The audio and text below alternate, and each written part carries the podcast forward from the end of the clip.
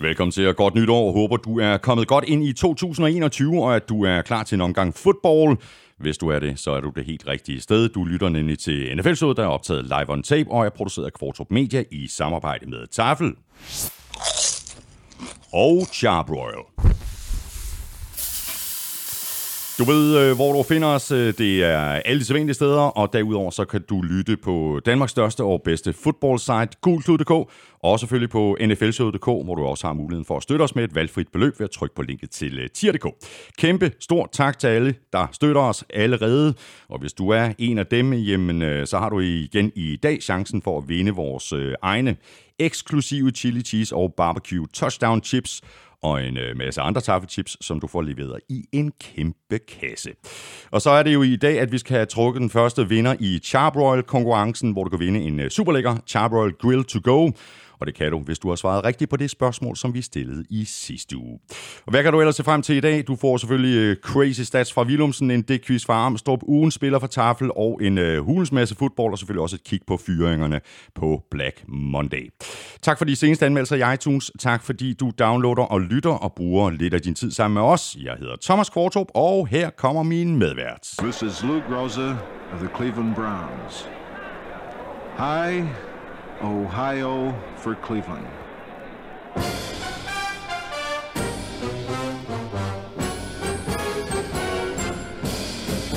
Juhu! Tørken er forbi Cleveland. 2002. Så lang tid skal vi tilbage, siden Cleveland Browns sidst var i slutspillet. Nu er det officielt, at øh, Cleveland Browns er i playoffs igen. Mm. Og at det dermed er New York Jets, der er det hold, der har den længste slutspilstørke i NFL. Uh, hvor, ja, det kan jeg ikke engang huske. Hvor, hvor, hvor lang tid det siden, de har været med? 2010. 2010. Ja, der går måske lige et års penge eller to, før de kan gøre sig igen igen. Eller hvem ved? Nu må vi se, hvem der bliver ny uh, head coach. Præcis, vi skal snakke uh, blandt andet om de trænerfyringer, der har været i NFL, men naturligvis også om den her vidunderlige 17. spillerunde. Exakt. Kom du uh, godt ind i uh, det nye år? Det synes jeg. Det endte jo med, at vi øh, corona aflyste det store arrangement, og så lavede et lille hyggearrangement. Men øh, jeg er jo en sokker både for øh, dronningens nytårstale, for 90-års fødselsdagen og for, fyr, fyr, for fyrværkeri. Ja, det så var øh, du ved, det var jo rigeligt af. Ja, vi sad også lige her, herhjemme øh, i vores egen lille coronaboble. Det var kun øh, fruen og mig selv. Nå. Altså, ah, så var vi lige over det var sådan en slags, det var sådan en slags 90-års fødselsdag. Same procedures last year, Thomas. ja, præcis. Jeg blev knap så fuld, vil jeg sige. Godt, øh, Claus Elming, øh, vi skal have øh, åbnet for den der taffelsæk, ja. fordi vi skal have gang nogle øh, taffelchips. Sådan der. Apropos 90-års fødselsdagen, så har jeg hånden i sækken her. og øh, åbner 2021 på den bedst tænkelige måde overhovedet, nemlig med chili banase. Og så skal og, du bare se, hvad der er øh, nede i bunden af sækken. Om det bliver... Ja. Oh, den er fræk. Sour cream and onion peanuts. Og jeg, jeg har, jeg har 20 startet. Jeg har, ja? jeg, jeg har åbnet en anden pose. Okay. Øhm, hvis du ikke kan lide dem, så skal du bare give dem til mig, ikke? Okay, jamen det vil sige, det er dem, vi smager, men jeg vil lige sige også, at der jo er en af mine absolute favoritter her også, nemlig honningristet cashew mix. Så altså gode nødder til at åbne 2021 med.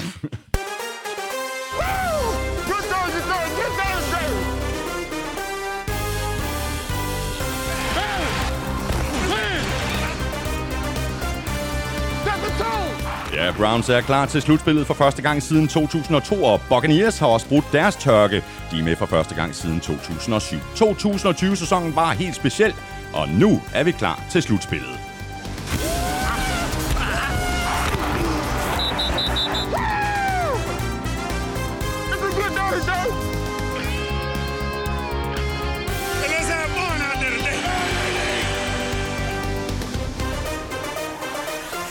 Vi kan nu se frem til seks spændende wildcard-kampe i den kommende weekend. Lørdag er det Bills Colts, Seahawks Rams og Washington Buccaneers, og søndag spiller Titans Ravens, Saints Bears og Steelers Browns. Packers og Chiefs sidder over. Jeg hedder Thomas Kvartrup, og med mig har jeg Claus Elming.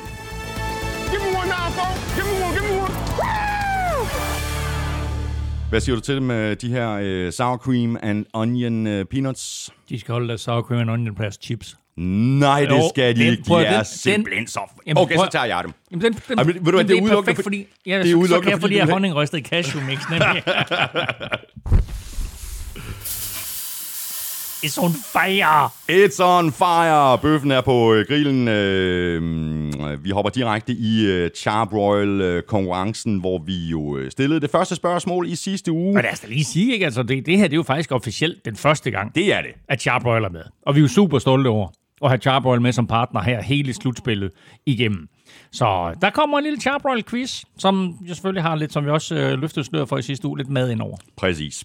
Og øh, spørgsmålet i øh, sidste uge, øh, det lød sådan her. Han spiller quarterback, han har vundet to Super Bowls, og han har en burger opkaldt efter sig. Det var et mega svært spørgsmål. Det var et mega svært spørgsmål. Mega svært spørgsmål. Og der er kommet rigtig mange svar ind på mailen, og alle svarene var oven i købet korrekte. Svaret er selvfølgelig Big Ben Ben Roethlisberger Burger.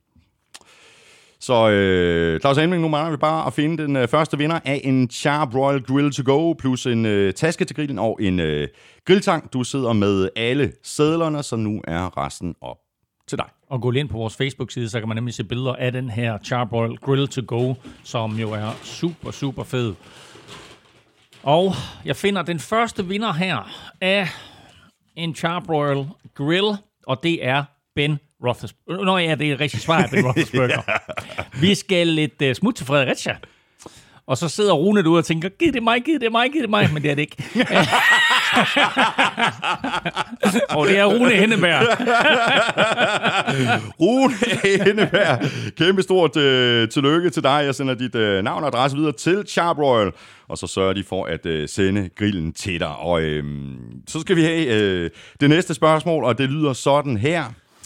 Han er running back i øh, NFL.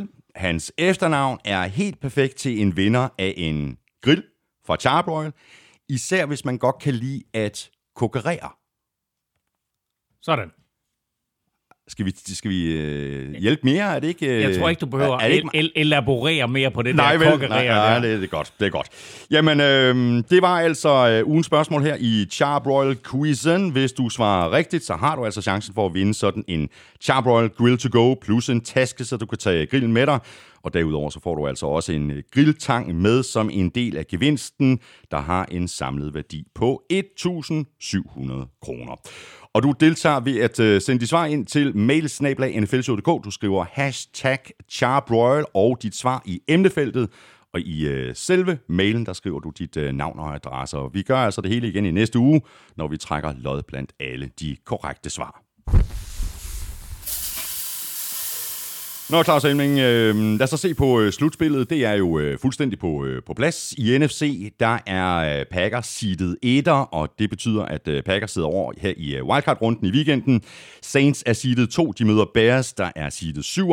Seahawks er seedet 3, og de øh, møder så øh, nogle gode gamle kendinger, nemlig fra øh, samme division, divisionsrivalen fra Rams. Tredje opgør mellem de to. Præcis. De er seedet 6, og så har vi Washington, der jo vandt NFC East. Øhm, de er seedet 4, og de får besøg af 5. seedet Buccaneers. Og vi kommer selvfølgelig til at tale om, hvordan hele det her spil om playoff-pladser, det udmyndte sig til sidst. Men øh, de store vinder må jo siges at være øh, Washington øh, og Chicago. Fordi det var de to, der tryllede ja. sig ind i slutspillet i uh, sidste runde. Uh, Rams kunne selvfølgelig også godt uh, være røget ud, men, uh, men sikrede sig altså en, uh, en plads. Men uh, de fire divisionsvindere er jo altså tre hold, som alle sammen har vundet mindst 12 kampe. Og så lige Washington, der, der, der blot vandt syv, men altså kom i slutspillet på baggrund af en, en fin december, som vi har set så mange gange før, det kræver. Mm. Mm. Men uh, det var altså en, en lidt bizarre division, den der NFC man altså det. I AFC, der sidder Chiefs over som etter. Bills er seedet øh, 2, og de spiller hjemme mod Colts, der er seedet 7. Steelers er seedet 3. De spiller hjemme mod øh, divisionsrivalerne fra Browns, der har 6. seed. Titans, de er 4, og de spiller hjemme mod Ravens, der er seedet 5. Og de fire divisionsvindere her vandt alle mindst 11 kampe. Og det samme gør sig gældende for de tre wildcard-hold. Så man skulle vinde 11 kampe i AFC-halvdelen for at komme i playoffs. Dolphins blev snydt. De øh, dummer sig, eller dummer sig og dummer sig. De bliver kørt midt over af Bills i, øh, i sidste spillerunde og øh, vinder 10 kampe i sæsonen, men kommer altså ikke i playoffs, selvom der er to hold i NFC-halvdelen, som har vundet henholdsvis øh, 7 og 8 kampe. Spørgsmål her fra øh, Christian Norbæk. Øh, har ideen med et udvidet slutspil været en succes? Det synes jeg umiddelbart. Altså det her med, at der var så meget at spille om i sidste runde. Der var syv playoff-pladser på spil. Der var masser af seedninger på spil. Det synes jeg var, øh, var super fedt. Det eneste, der nærmest var afgjort, det var jo første seed i AFC-halvdelen. Mm, mm. Ellers så var der alle mulige øh, forskellige scenarier, som, som kunne udspille sig i, i 17. spilrunde der. Det synes jeg var fedt. Når vi har lavet vores øh, picks øh, helt til sidst i udsendelsen, altså for øh, wildcard-runden, øh, så laver vi lige den samme øvelse, som vi har gjort de seneste øh, to år, mener jeg. Vi har gjort det, vi skiftes til at vælge kampe, og så ser vi, hvordan vi tror, at slutspillet kommer til at se ud helt frem til øh, Super Bowl. Øh, det var ikke helt lige så, øh, så præcist sidste år, som det var forrige år. Forrige år, der gik det rigtig godt, som jeg, så vidt øh, jeg husker det. Som jeg husker det, så har jeg ramt plet hele vejen begge år. sure, fuldstændig ligesom i picks, ikke også? Nå, øh, så blev det jo øh, Black Monday. Øh, forløbig er der tre head coaches, øh, der har fået sparket oven i de øh, tre head coaches, der allerede røg i løbet af sæsonen. Jets øh, fyrede Adam Gase allerede i søndags, og i går der fyrede Jaguars Doug Marone, og Chargers de fyrede Anthony Lynn. Og vi må vel bare øh, konstatere, Elming, at det ikke er specielt overraskende på nogen måde, at de her tre de ryger nu. Ja, altså Adam Gase og Doc Marone. Adam Gase vidste vi jo selvfølgelig ville ryge. Doc Marone var sådan lidt, vil han ryge, ville han ikke ryge, men altså en sejr i første spillerunde, og så 15 nederlag i træk, det skulle selvfølgelig koste ham jobbet. Og så Anthony Lynn gør jo alt for at redde sit job, vinder de sidste fire kampe i træk, og øh, så er der jo rygter frem om, at øh, jamen, han kom der tilbage. Men øh, nu gør de det rigtige, synes jeg, Chargers, fordi nu satser de altså på en ny begyndelse på øh, trænerstaben også med det her unge wunderkind i Justin Herbert. Så øh, få en, en fuldstændig frisk start. De har talentfuld forsvar, det ved vi, og nu har de altså også quarterbacken for fremtiden på plads, og nogle dygtige playmakers omkring ham. Så det her, det kan altså gå ind og blive, blive rigtig interessant at følge med i, hvad der sker i, ja. i uh, San Diego. San Diego, ja, vi tager den senere. Nå, nå, ja, ja, vi tager den senere. Fordi nu skal vi lige tælle lidt uh, Jaguars, fordi uh, det er jo også uh, meget interessant at se, hvad der kommer til at foregå i, uh, i, i Jacksonville, der jo har uh, første pick i, uh, i årets mm. draft, og nu skal de altså også have en ny uh, head coach på plads. Altså, det bliver en helt ny begyndelse. Jo, jamen, du kan sammenligne det lidt med, øh, da Cliff Boy han kom til ud i ørkenen, og han sagde, jamen, ja. Øh, jeg ved, hvem jeg skal have. Skal have Kyler Murray. Ja. Det er nok ikke gået helt, som de havde håbet på. Og det er klart, at Jaguars, de håber på, at det her med at kunne drafte Trevor Lawrence og få en ny head coach ind, som forhåbentlig kan, kan øh, forløse hans potentiale, mm. det, er, det, det er muligheden for dem til at lave et powerhouse, som de jo ikke har haft siden de kom ind i ligaen der i, i 697, og så der for et par år siden, hvor, hvor de primært jo var centreret omkring deres forsvar. Nu får de altså mulighed for at få en ung knæk den her, som har et potentiale, som vi så skal se, om også fungerer i NFL. Spørgsmål her fra Finn Lindstrøm, der er helt åbenlyst er lidt skuffet over, at der kun blev fyret øh, tre øh, her på mm. Black Monday, altså søndag og mandag. Og han skriver sådan her, hvilke head coaches burde være blevet fyret på Black Monday? Der er fyret tre, og så er der jo fyret tre i løbet af sæsonen. Lions har fyret deres head coach, Falcons og Texans har fyret deres head coaches. Så de tre er selvfølgelig også spillet, så det vil sige seks trænerfyringer. Mm, mm. Øh, alt og plus er nogle uh, GM's også. Der er også rådet nogle general managers. Uh, og, uh, Falcons og... Uh, og, Tex- og, og, ja, og Lions, ikke? Og, og Texans jo også, fordi Bill, ja. Bill O'Brien jo var begge dele der, ikke? Um, uh, mulige... Um, mulige head coaches, der kan blive fyret. Der har der selvfølgelig været snak om Doc Peterson mm. i Philadelphia.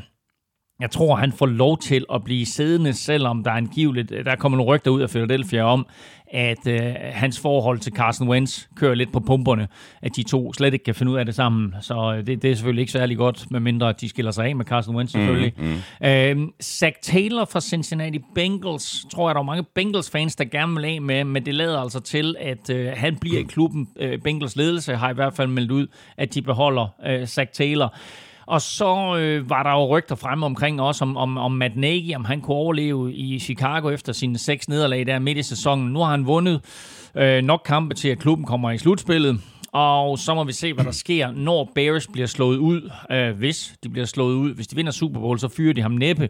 Men øh, ellers så må vi jo vente til, at, øh, at de ligesom øh, må sige farvel og tak for i år, og så se, hvad der sker med, med Matt Nagy. Øh, andre coaches, som har været nævnt i løbet af sæsonen, er Mike Zimmer fra Vikings. Jeg tror ikke, han skal nogen steder. Vic Fangio for Broncos tvivler jeg også på, bliver fyret. Og så en, som man skal holde lidt øje med, det er Mike McCarthy fra Cowboys.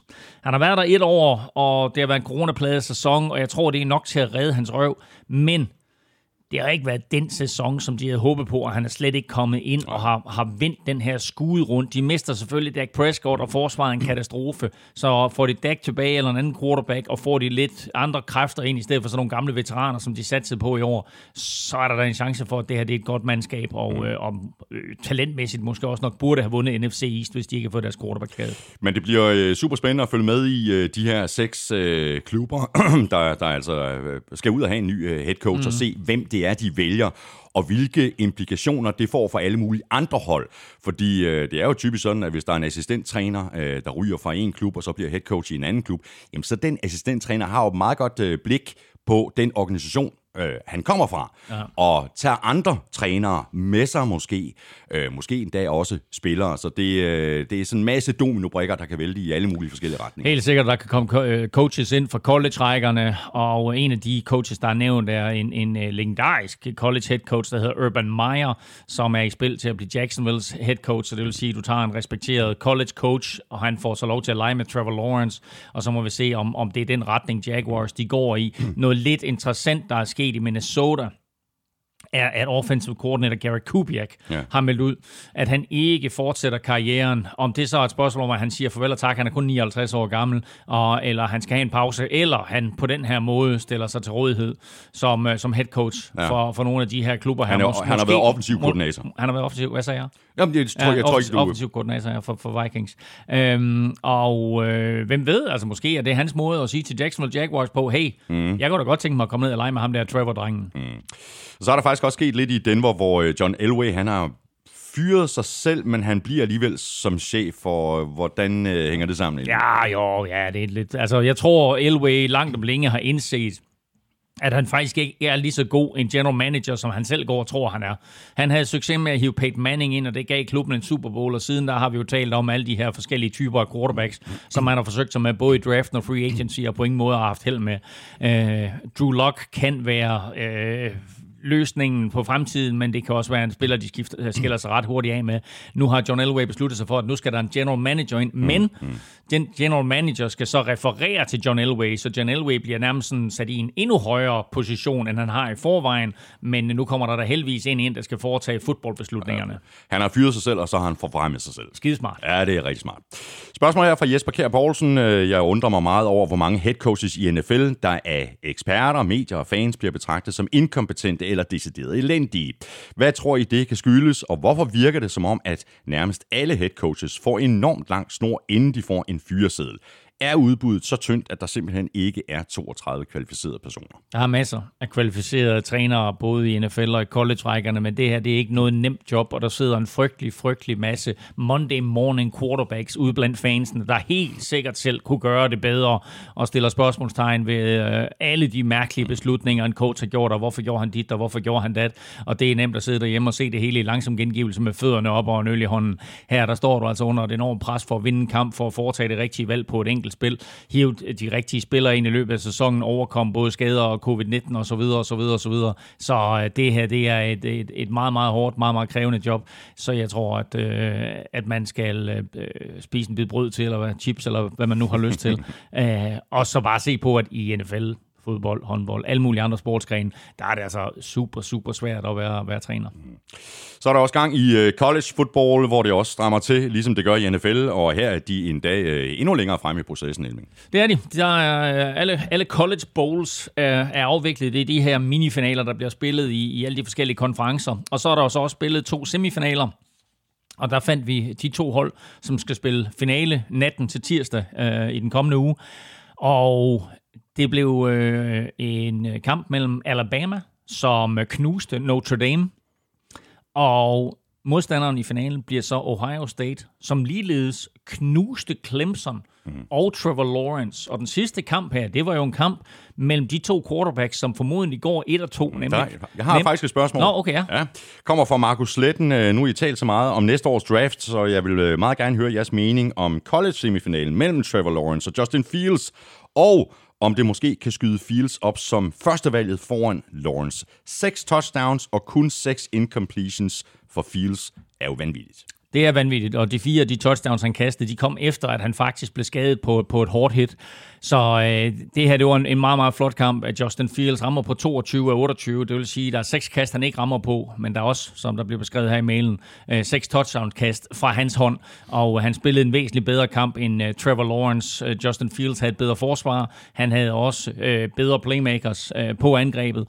Og så øh, hørte lidt med til historien også, at Trevor Lawrence han var uden sin offensiv koordinator, som sad hjemme med corona. Øh, det hjalp selvfølgelig ikke Clemson. Jeg tror ikke, at den her ene kamp gør, at Justin Fields overhaler Trevor Lawrence i kampen om at blive valgt etter. Altså, der har været talt om Trevor Lawrence, siden han kom ud af high school. Så det har bare været et spørgsmål om, hvem der skulle have første draft pick det år, hvor han beslutter sig for at melde sig til draften. Og det skal man bare lægge mærke til at Trevor Lawrence har ikke meldt sig til draft endnu. Han er kun det, man kalder junior. Han har altså stadigvæk et år tilbage i college, hvis han måtte ønske det. Der er quarterbacks igennem tiden, for eksempel en Peyton Manning, der har valgt at gå tilbage på skolebænken og tage et år mere. Øh, så Trevor Lawrence, han kan kigge på det der Jaguars-hold, og så kan han sige, det gider jeg sgu ikke rigtigt. Og så kan han tage et år mere på skolebænken. Så jeg tror, alle de går og venter på, at øh, der kommer en melding fra, fra øh, Trevor Lawrence om, at yes, jeg øh, springer mit sidste år i college over og hopper med i NFL-draften. Det bliver spændende, og det bliver også spændende at se, hvem der vinder øh, Heisman. Det bliver afgjort i aften, ikke? Det er nat. Det er klokken øh, 1 dansk tid, altså natten her til tirsdag. Øh, der er der fire spillere, blandt andet Trevor Lawrence, som skal kæmpe om at, at, at vinde det her prestigefyldte trofæ. De tre andre, det er en quarterback fra Florida, der hedder Kyle Trask, og så er det to Alabama-spillere, quarterback Mac Jones, og så receiver Devontae Smith. Og jeg tror faktisk, at receiver Devontae Smith, han løber med den her titel her. Han var helt igennem spektakulær i den semifinale, som Alabama vandt over Notre Dame. Og se ham på en bane, altså der kan du tage alle de der receiver, der kom ind i NFL i år, og så kan du bare sige, fint nok, de mm. er kun anden rangs sammenlignet med Devontae Smith. Vi skal have quizzen! Åh. Oh. Det er tid til quiz, quiz, quiz, quiz, quiz. Det er nemlig lige præcis uh, tid til quiz, quiz, quiz, og uh, quizzerne bliver jo præsenteret i samarbejde med TyCube. Dit game day måltid. Ja, ja. De er gode. Ja, de er rigtig gode. Altså, øh... Jeg ved, du, øh, du, du sværger til de lille, ikke? jo, altså. Jeg er, lige, jeg er faktisk ligeglad med farven. Er du det? Ja, fuldstændig. Ja. Okay. De, de, de er gode, og de er dejligt nemme at have med at gøre. Og øh, som, jeg sagde, sidst, som jeg sagde sidste uge, altså øh, NFL-show, det er nu to ting det er et show om NFL, så er det et show om mad, fordi vi har chips, vi har peanuts, vi har Thai Cube, og nu din helt egen grill. exactly. Har du en, øh, en quiz til mig? Jo, oh, jeg har simpelthen så mange, jeg ved ikke, hvor jeg skal begynde. Du skal bare vælge en. Jeg har en, og det skal ikke være en, de sjov. Jeg har en, en gul taler, jeg har en grøn taler. ja, jeg tager den grønne. Øh, den grønne tale, det er, øh, hvem holdt for Morten Andersen, da han sparkede sit rekordspark? Så giv mig den anden i stedet. Godt så. øh, hvad har Chicago Du kan svare på det der spørgsmål så. Hvis du, hvis du selv ved det. Du, du får svaret senere. Nå, okay. Husk mig på det, ja. så glemmer jeg det. Ja. Nå. Hvad har Chicago Bears, Cleveland Browns, Indianapolis Colts, Los Angeles Rams, Pittsburgh Steelers, Tampa Bay Buccaneers og Washington Football Team alle til fælles? Ej, du får den igen. Selv. Du har den igen. Du får du kan skrive ned nu. Hvad har Chicago Bears, Bears. Cleveland Browns, Browns, Colts, Colts, Rams, Rams, Steelers, Steelers, Buccaneers, Bucks og football team. Alle til fælles. Øh, at de alle sammen er i slutspillet? Præcis. men du, noget, ej, du men, kunne den. Men noget mere, men noget Nå, mere der måske? er noget mere, der hører noget mere til, ja. ja okay, Nå, det er godt. Jamen, uh, I have no idea. Nej. Can't do it. Nej. Her får du uh, Armstrongs uh, det-quiz. Giants håbede på det forjættede land, men fik Doc Petersens lange mand. Tannehill ligner Rodgers, der ligner sig selv. Titans sejr var ikke bare held. Derrick Henry i Hopla er et krav, og Titans mod Ravens bliver i sandhed et brag. King Henry har over 2.000 yards løbet og vandret. Han er den 8. Kan du de andre?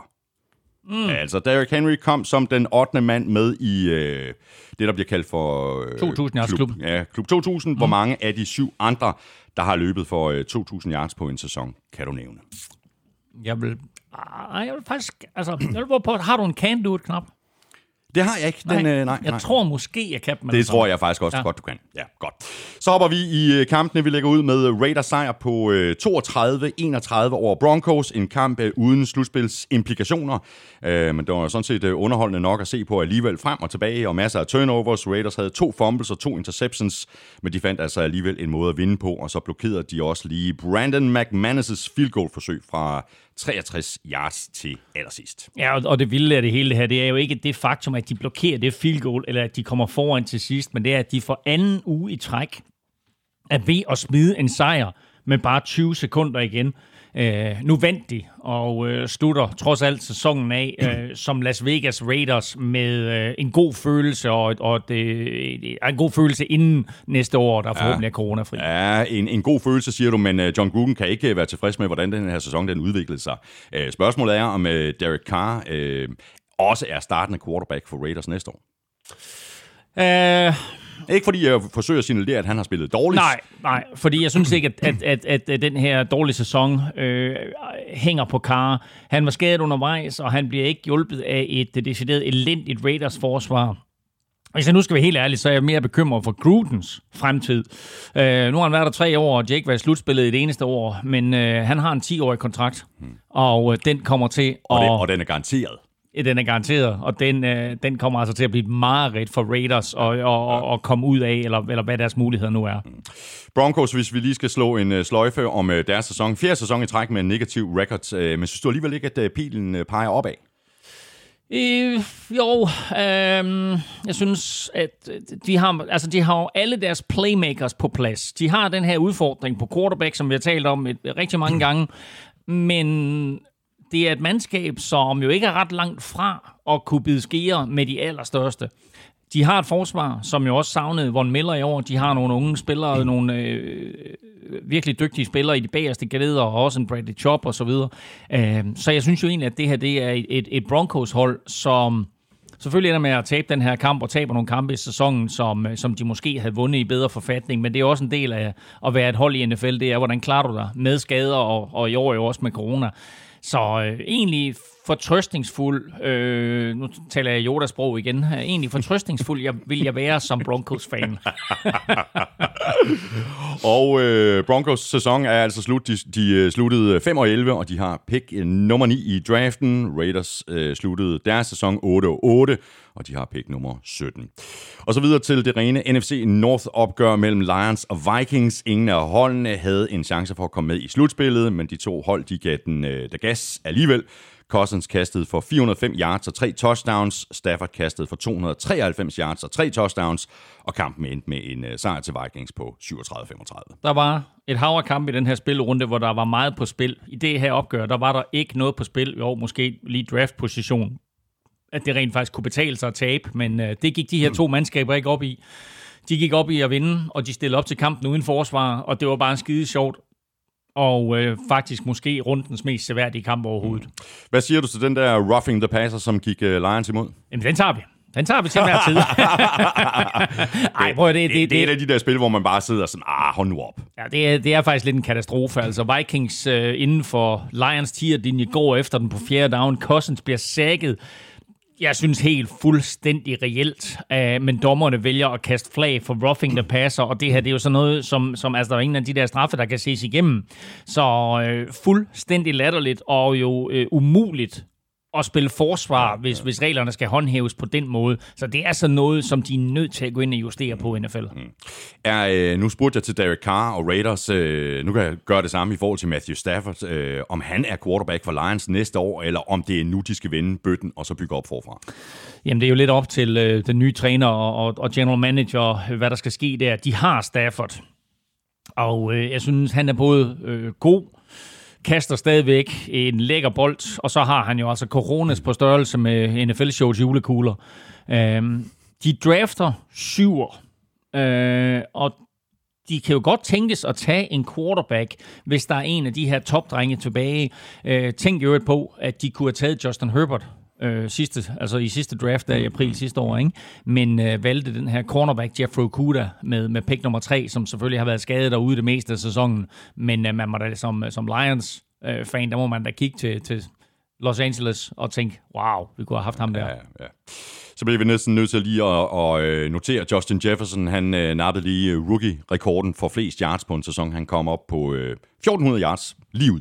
Han var, øh, han var forrygende i college. Og det var jo ikke tilfældigt, at han var Joe Burrows yndlingsreceiver, men jeg tror ikke, at der var nogen af os, der havde forestillet sig, at han skulle være øh, så dominerende, som han har været. Jeg tror alle sammen, vi regnede med, at han skulle ind, og så skulle han være tredje receiver hos Vikings efter Adam Thielen, og, og, og hvem der nu skulle have været to år. Og det er jo sådan set også først i spil uge 6, at han bliver starter. Øh, så øh, ved jeg godt, der er mange, der har sagt, at, at øh, han, er den, han er den receiver, der har flest yards i NFL-historien. Han er den receiver, der har flest yards i Super Bowl-æraen. Rekorden tilhører faktisk en øh, fyr, der hedder Bill Groman fra 1960, som havde øh, 1473 yards, hvilket er helt utroligt, at han på så tidligt tidspunkt mm. havde øh, så mange yards. Men øh, en imponerende sæson af Justin Jefferson, der overhaler både Randy Moss og Anquan The Iron Man! Bullin. Bullin. Og så vil jeg lige nævne også øh, en anden rekord, nemlig Lions kicker Matt Prater, fordi han satte mm. også en bemærkelsesværdig rekord i søndags. Han ramte på et 54-yard field goal, og det var hans field goal nummer 59 i karrieren over 50 yards, og dermed så er han nu den kicker i historien, der har sparket flest field goals over 50 yards. Wow. Lions, de gik altså 5 og 11. Sæsonen er slut, og de har pick nummer 7 i draften. Vikings sæson er også slut. De endte 7 og 9, og de har pick nummer 14. Og så har vi endnu en kamp, hvor det mest var æren, der var på spil. Det rene AFC East-opgør mellem øh, Patriots og Jets, og her trak Bill Belichick altså det længste strå med en sejr på 28-14 det havde heller ikke ligefrem været den fedeste måde at slutte sæsonen af på, altså med et øh, nederlag til Jets på hjemmebane. Nej, men det har ikke været, øh, været nogen god sæson på nogen måder for Patriots, hvor de jo øh, både har været ramt af det faktum, at Tom Brady har forladt dem, men jo også otte spillere, der vælger at, at sidde sæsonen udenfor i år, ikke øh, på grund af, af corona. De har tabt flere kampe på hjemmebane øh, i år, end, end jeg tror, de har gjort på noget tidspunkt i Bill Belichicks karriere som, som head coach for, for Patriots. De misser slutspillet øh, og må se sig overhalet jo i den grad af Buffalo Bills, og måske endda også øh, af, af Miami Dolphins. Men en sejr her giver dem øh, trods alt en fin afsked med en lortesæson, og mm. så må man også bare kigge på, at de vinder syv kampe, og med det holdkort, de har, der må man bare tage hatten af igen for Bill Belichick mm. og sige, prøv at høre, det er faktisk en ret imponerende præstation. Det er en uh, temmelig imponerende præstation. Uh, Bill Belichick har imponeret igennem alle de år, han har været i New England. Det her er måske en af de mest imponerende uh, sæsoner, han overhovedet har stået i spidsen for det hold, netop fordi han dybest set ikke rigtig har haft noget at arbejde med. Spørgsmålet er, hvad sker der nu med Cam Newton? Er han i New England næste sæson? Ja, der er jo ret vedholdende rygter Uh, og vi har også skrevet en artikel om det inde på, inde på Google Klud, om at, uh, der, at New England de skiller sig af med uh, Cam Newton, at det blev one and done for ham, og uh, så må vi se, hvilken retning uh, de går i. Uh, det kan også være, at, at det er noget rødslør og så videre, men, uh, men altså indtil videre, der ser det ud til, at, at han er færdig. Mm. Jets har også deres... Og så lige sige, at også, det glemte lige at skrive her, en note, jeg lige har sat ned her, uh, at det kan også være sidste gang, vi har set receiver Julian Edelman, mm. fordi han var ikke med her i weekenden, uh, og var angiveligt meldt klar, så han kunne altså have stillet op, men var ikke aktiv. Mm. Så uh, måske var det slut til uh, Super Bowl-helten Edelman også. Ja, jeg synes heller ikke, han har set uh, helt frisk ud. Man kan godt se, at, uh, at han har fået nogle uh, tæsk undervejs, og han er kommet op i, uh, i alderen.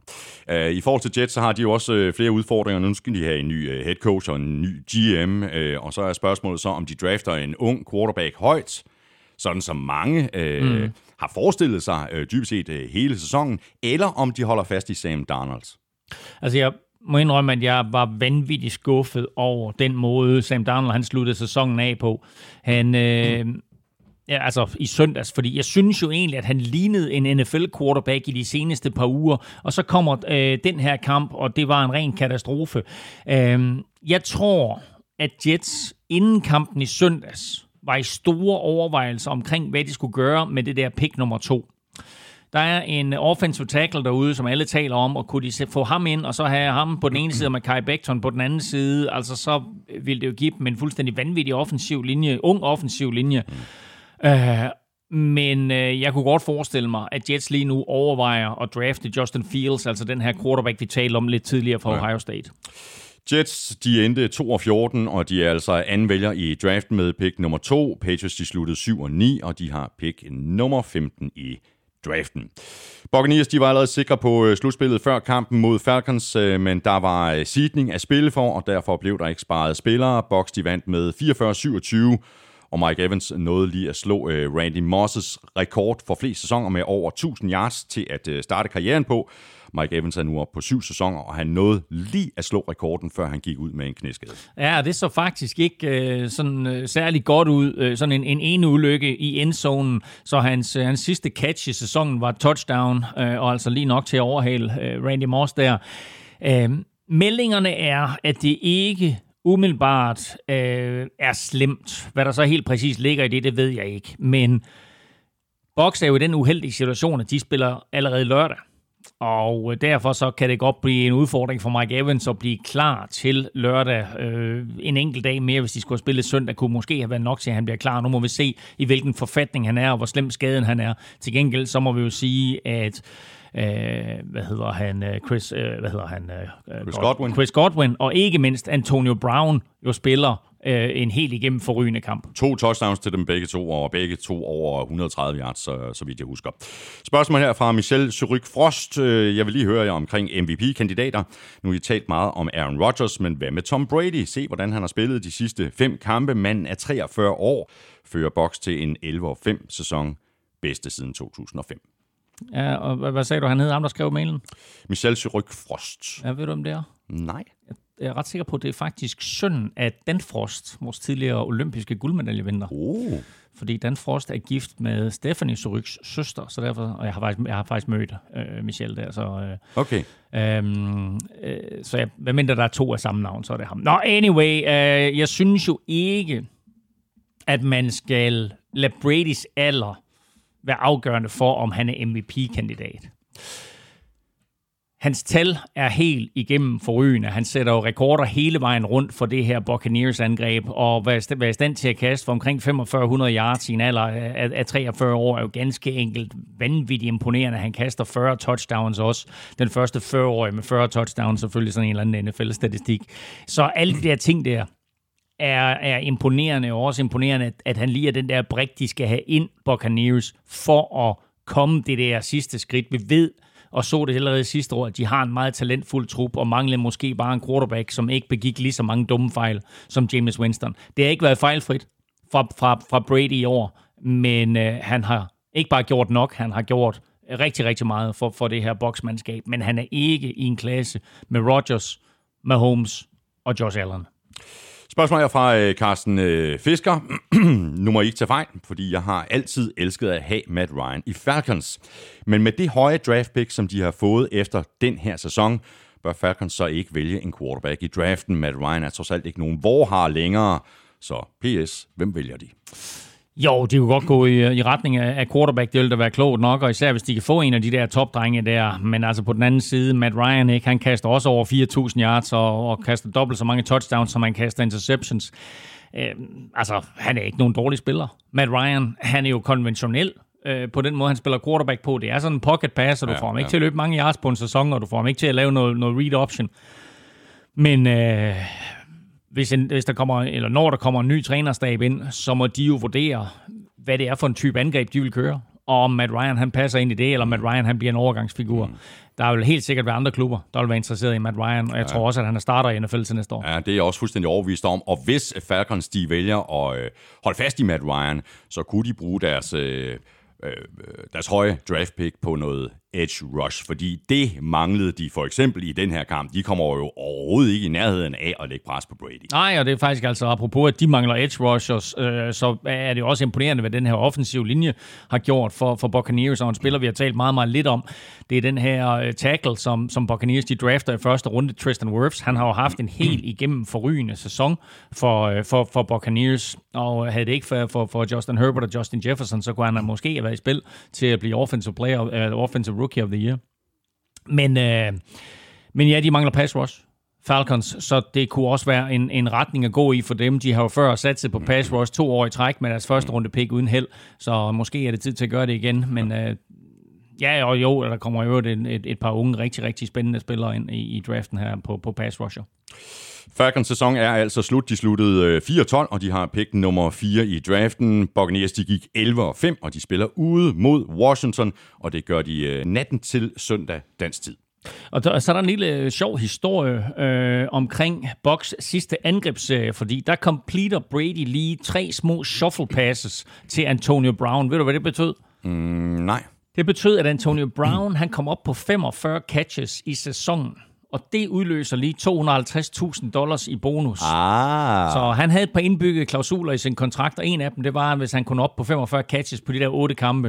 Uh, de var sådan forholdsvis uopnåelige, de der. Ej, det var de jo ikke uopnåelige, men det var, det var svært for ham at nå de der klausuler. Men her nåede han altså lige en, fordi han lige fik tre shuffle passes af, af Brady, så må ikke de der to gamle roommates, de har været at spise godt. Eller, oh, eller, eller, hvad hedder hun, Giselle har lavet en god middag til på aftenen. det er en god lille aftale, de har lavet der. Kan du ikke lige bare lige kaste nogle kortbolde til mig? Det skal bare være fremadrettet, så, øh, så holder det øh, hele vejen i retten. Godt, og så fik du jo øh, ret, øh, Elming Chargers, de vandt over Chiefs, og det gjorde de med øh, 38-21 på udebanen.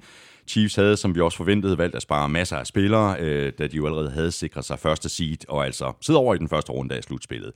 Øh, men så fik vi da set øh, Chad Henney øh, starte som quarterback. Jeg havde mm. helt glemt, at han stadigvæk er i ligaen, men mm. Øh, det er han altså, og han spillede vel okay omstændigheden taget i betragtning. Ja, men altså, helt ærligt, så var det sgu lidt lige meget. Eller man kan sige, at det var, det var sådan set fint nok at give ham lidt spilletid, hvis der nu oh, for helvede, 7-9-13 skulle, øh, skulle ske noget med Mahomes i slutspillet.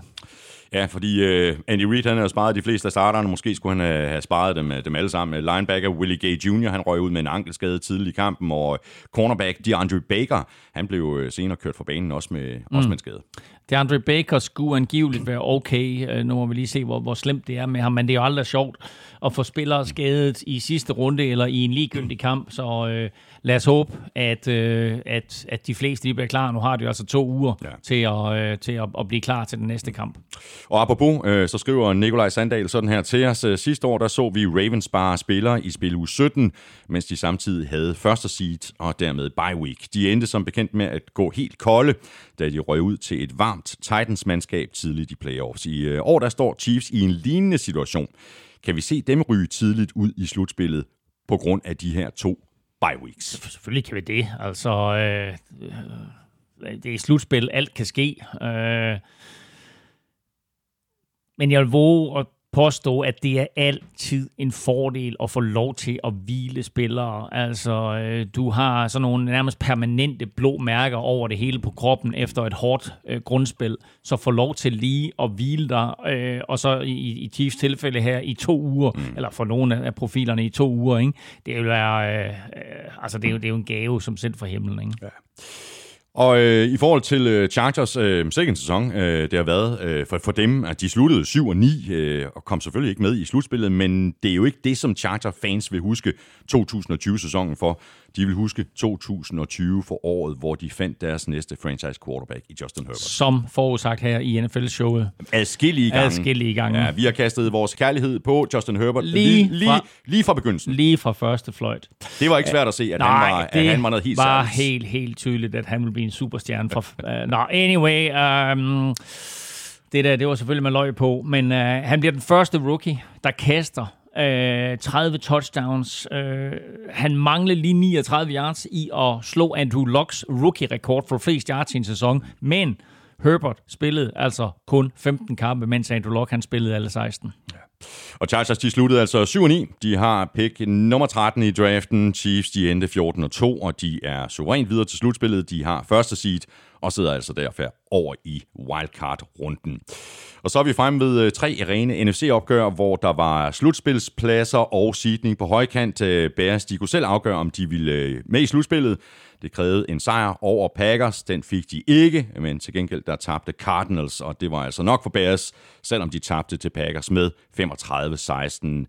Bears har jo sådan set øh, sluttet sæsonen øh, rigtig flot af, øh, men det må alligevel være sådan lidt øh, øv at komme med i det fine selskab, fordi et andet hold tabte, og så skal de spille bedre ude mod Saints, hvis de skal have en chance, både på forsvaret og på angrebet. Ja, det skal de, men altså, det er stadigvæk vildt, at de kommer med i slutspillet på 8-8, øh, og Washington er 1 med 7 og 9, og som nævnt i starten, så mister Dolphins slutspillet med 10 og 6.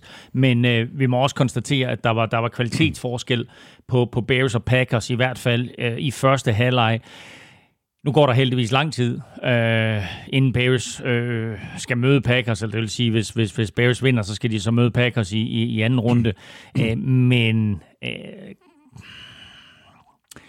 de har fundet noget her i december, øh, ikke mindst efter, at de skiftede quarterback igen fra Nick Foles til Trubisky, mm. som gør, at man faktisk ikke øh, bare kan afskrive dem. Det er nok det svageste hold af de 14, der er i slutspillet i år. Men altså... Så også de sværere end Washington. Ja, det synes jeg. Fordi Washingtons forsvar er så vildt, som det er. Øhm, Trubisky er en bedre quarterback på nuværende tidspunkt, end Alex Smith er. Men jeg synes, at det her det er det svageste af, af, af de hold, der i slutspillet. Men when you're at the dance, there's a chance. Det er der. Der var jo ikke rigtig nogen tvivl om, at øh, Packers ville vinde den her kamp. Øh, de scorede touchdowns på deres øh, tre første angrebsserier, og så satte Rodgers og company lige tingene på plads i, i fjerde kvartal med to touchdowns. Nu har vi været lidt inde på MVP-snakken tidligere i, i den her udsendelse, og vi har også talt om det i, i udsendelser før i dag. Men altså, hvis Rodgers ikke vinder MVP i år, så forstår jeg simpelthen ikke noget. Nej, altså han har spillet en fuldstændig vanvittig sæson. Altså min absolute yndlings stat fact fra i år er, at Rodgers har kastet 48 touchdowns, Packers har puntet 46 gange. Ja, det er crazy. Prøv at høre, det er helt, det er helt crazy. vildt. De har, han har kastet flere touchdowns, end de har puntet. Ja. Og, de, og de slutter 13 og 3, og det gjorde de også sidste ja. år, men det er jo markant bedre hold i år. Ja, og jeg sagde jo inden sæsonen, at de ville slutte 13 og 3 igen. Eller, også, eller men jeg sagde, at de ikke ville slutte 13 og 3 igen. Det var sådan, jeg sagde det. øh, jeg er vanvittigt imponeret over den måde, som Matt LaFleur og Aaron Rodgers har fået det her til at fungere på. Fordi vi talte om, at det var ligesom om, at Aaron Rodgers han freelance. Men det er helt sikkert, at de to har fundet en kemi, og der er nogle ting nu i den måde, Matt LaFleur har bygget sit angreb op på, som passer rigtig, rigtig godt til de kvaliteter, som Rodgers har. Fordi Matt LaFleurs angreb afslører en masse ting ved forsvaret, inden bolden overhovedet bliver snappet. Og der er Rodgers bare så erfaren og så klog, at han udnytter det der stenhårdt. Jeg synes, det er en udfordring for Packers, at vi har set dem nu starte som lyn og torden mm. i efterhånden en hel del kampe, og så gå kolde midt i en kamp. Og det kan de ikke tillade sig i slutspillet. Så det er sådan noget med, at nu her, når de træder ind i slutspillet, de har en uges pause og så videre, de er første seed i NFC-halvdelen, men når de træder ind i slutspillet, så skal det være gaspedalen i bund ja. hele vejen igennem. Så skal de ikke på noget tidspunkt begynde at sige, nej, nah, men nu er vi så langt foran. For vi har set alt for mange hold i den her sæson komme bag, kom øh, bagud 14 point eller 17 point, og stadigvæk vende det rundt og vinde kampen. Packers skal fortsætte, fordi i slutspillet, der kan du godt ryge problemer, hvis det er sådan, du ikke fortsætter. De har kvaliteterne, og de har en Aaron Rodgers til at fortsætte, bare trykke på. Øh, og de så, har en Davante så, Adams. Så, så, så, gå ud og så lave 40 point eller 50 point, ja. og så bare komme kom væk derfra med en ja, stor sejr. Og de spiller på hjemmebane, de spiller på Lambo. Det er, det er gennem Lambo, at, øh, at slutspillet det, det, det går i, ja. i NFC. Jeg sagde og, faktisk, altså, øh, og det bliver svært for en hver modstander at spille på Lambo nu.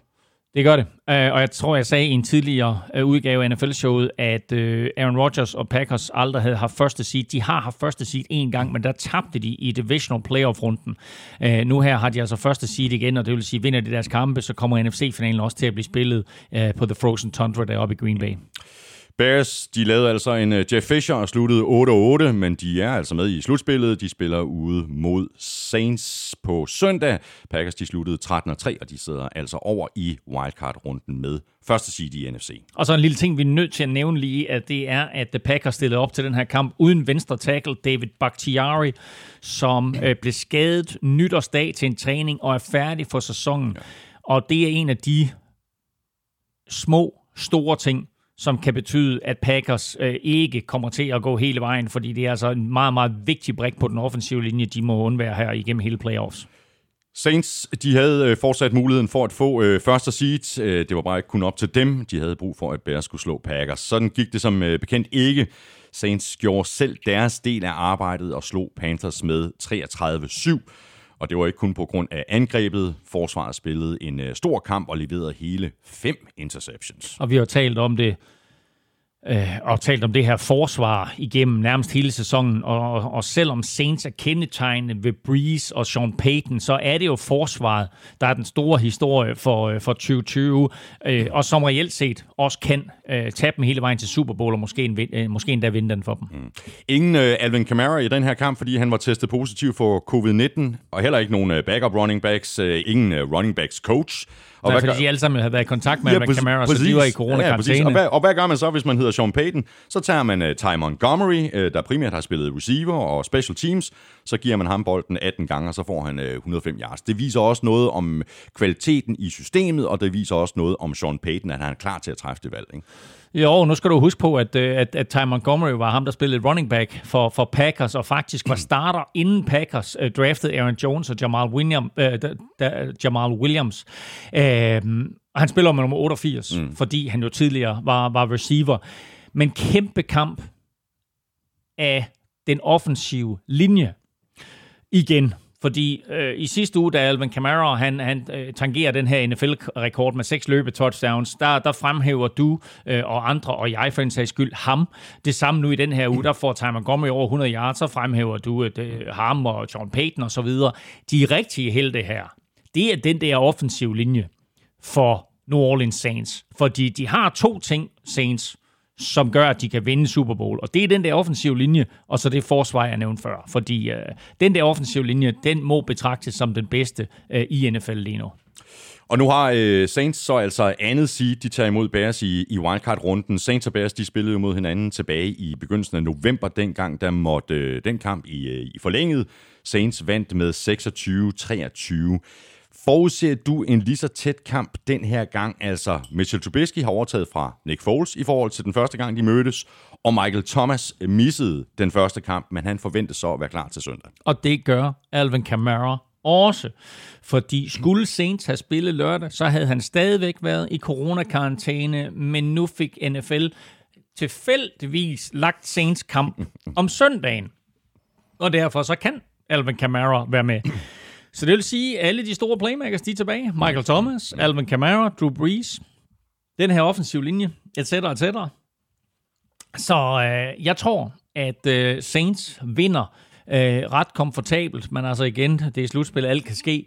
Øh, og især hvis Breeze han begår et, øh, et par fejl undervejs, øh, der kan holde Bears i kampen.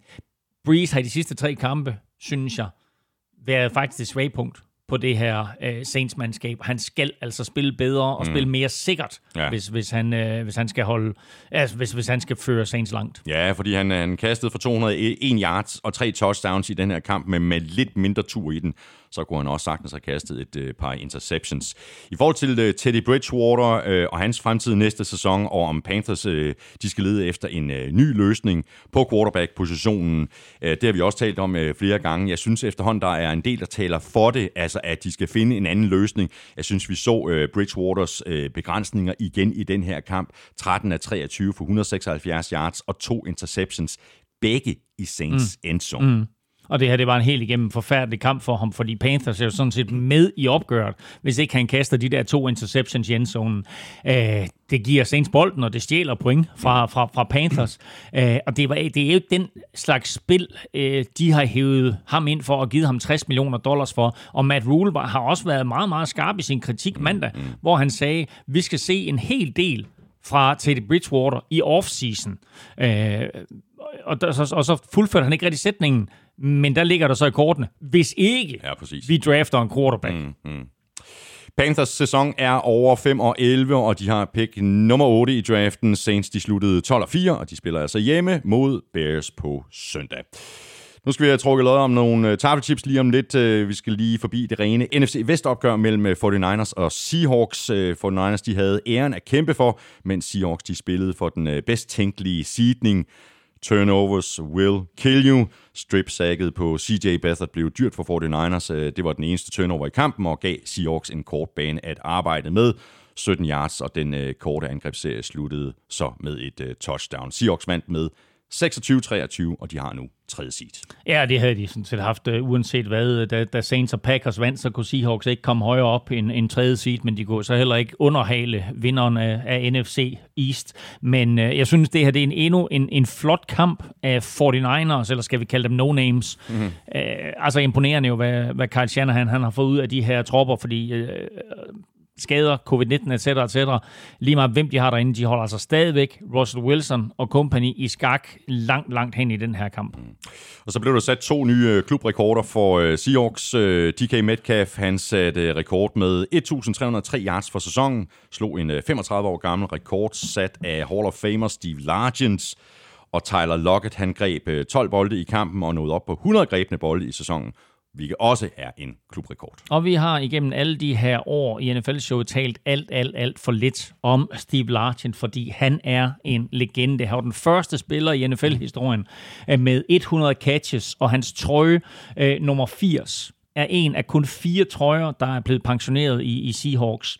Øh, og derfor så skabte det også, ikke du kan huske det, men det skabte sådan lidt et godmodigt drama til Jerry Rice. Han sluttede sin karriere i Seahawks, fordi han jo gerne ville spille i nummer 80, og øh, Lartin gik med til det så den blev lige upensioneret der på, øh, en, jeg tror det var en enkelt sæson, han havde deroppe, øh, Jerry Rice, var det ikke det?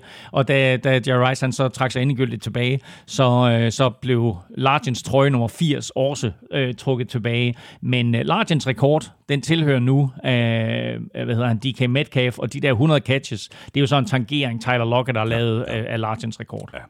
Hvis øh, Seahawks de skal forbi øh, Rams og Aaron Donald, så skal de blive mere effektive til at beskytte Russell Wilson, fordi du så jo lige præcis den her kamp, du nævnte det også selv, altså at uh, 49ers defense uh, lægger jo sådan set uh, rigtig godt uh, pres på øh, Seahawks offensiv linje og Russell Wilson, på trods af, at altså, de spiller med en masse reserver.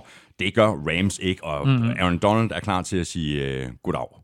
Han er klar til at, at, at sige goddag, og har jo øh, altså øh, hvad skal vi sige, en, en meget, meget stor opgave foran sig i den her kamp med at holde øh, Russell Wilson øh, inde i lommen, fordi der er ikke nogen tvivl om, at, at øh, han vil prøve at stikke af. Så øh, Ramses forsvarslinje skal jo sørge for at prøve på at, at, at kollapse det i midten, og så lade nogle af de der defensive ends lave sex. Og hvis Russell Wilson han så træder op i lommen, jamen altså, så skal Aaron Donald stå der og, og så sørge for at færdiggøre arbejdet. Og det bliver jo sådan en rigtig, rigtig fed kamp i kampen mellem Rams og Russell Wilson, eller Rams D-line og Russell Wilson. Præcis. Og Seahawks, de er altså videre i slutspillet med 12 og 4. De spiller hjemme mod øh, divisionsrivalerne fra Rams, og det gør de øh, lørdag aften. For den ers sæson er slut. Piv, piv. De endte 6 og 10, og de har pick nummer 12 i draften.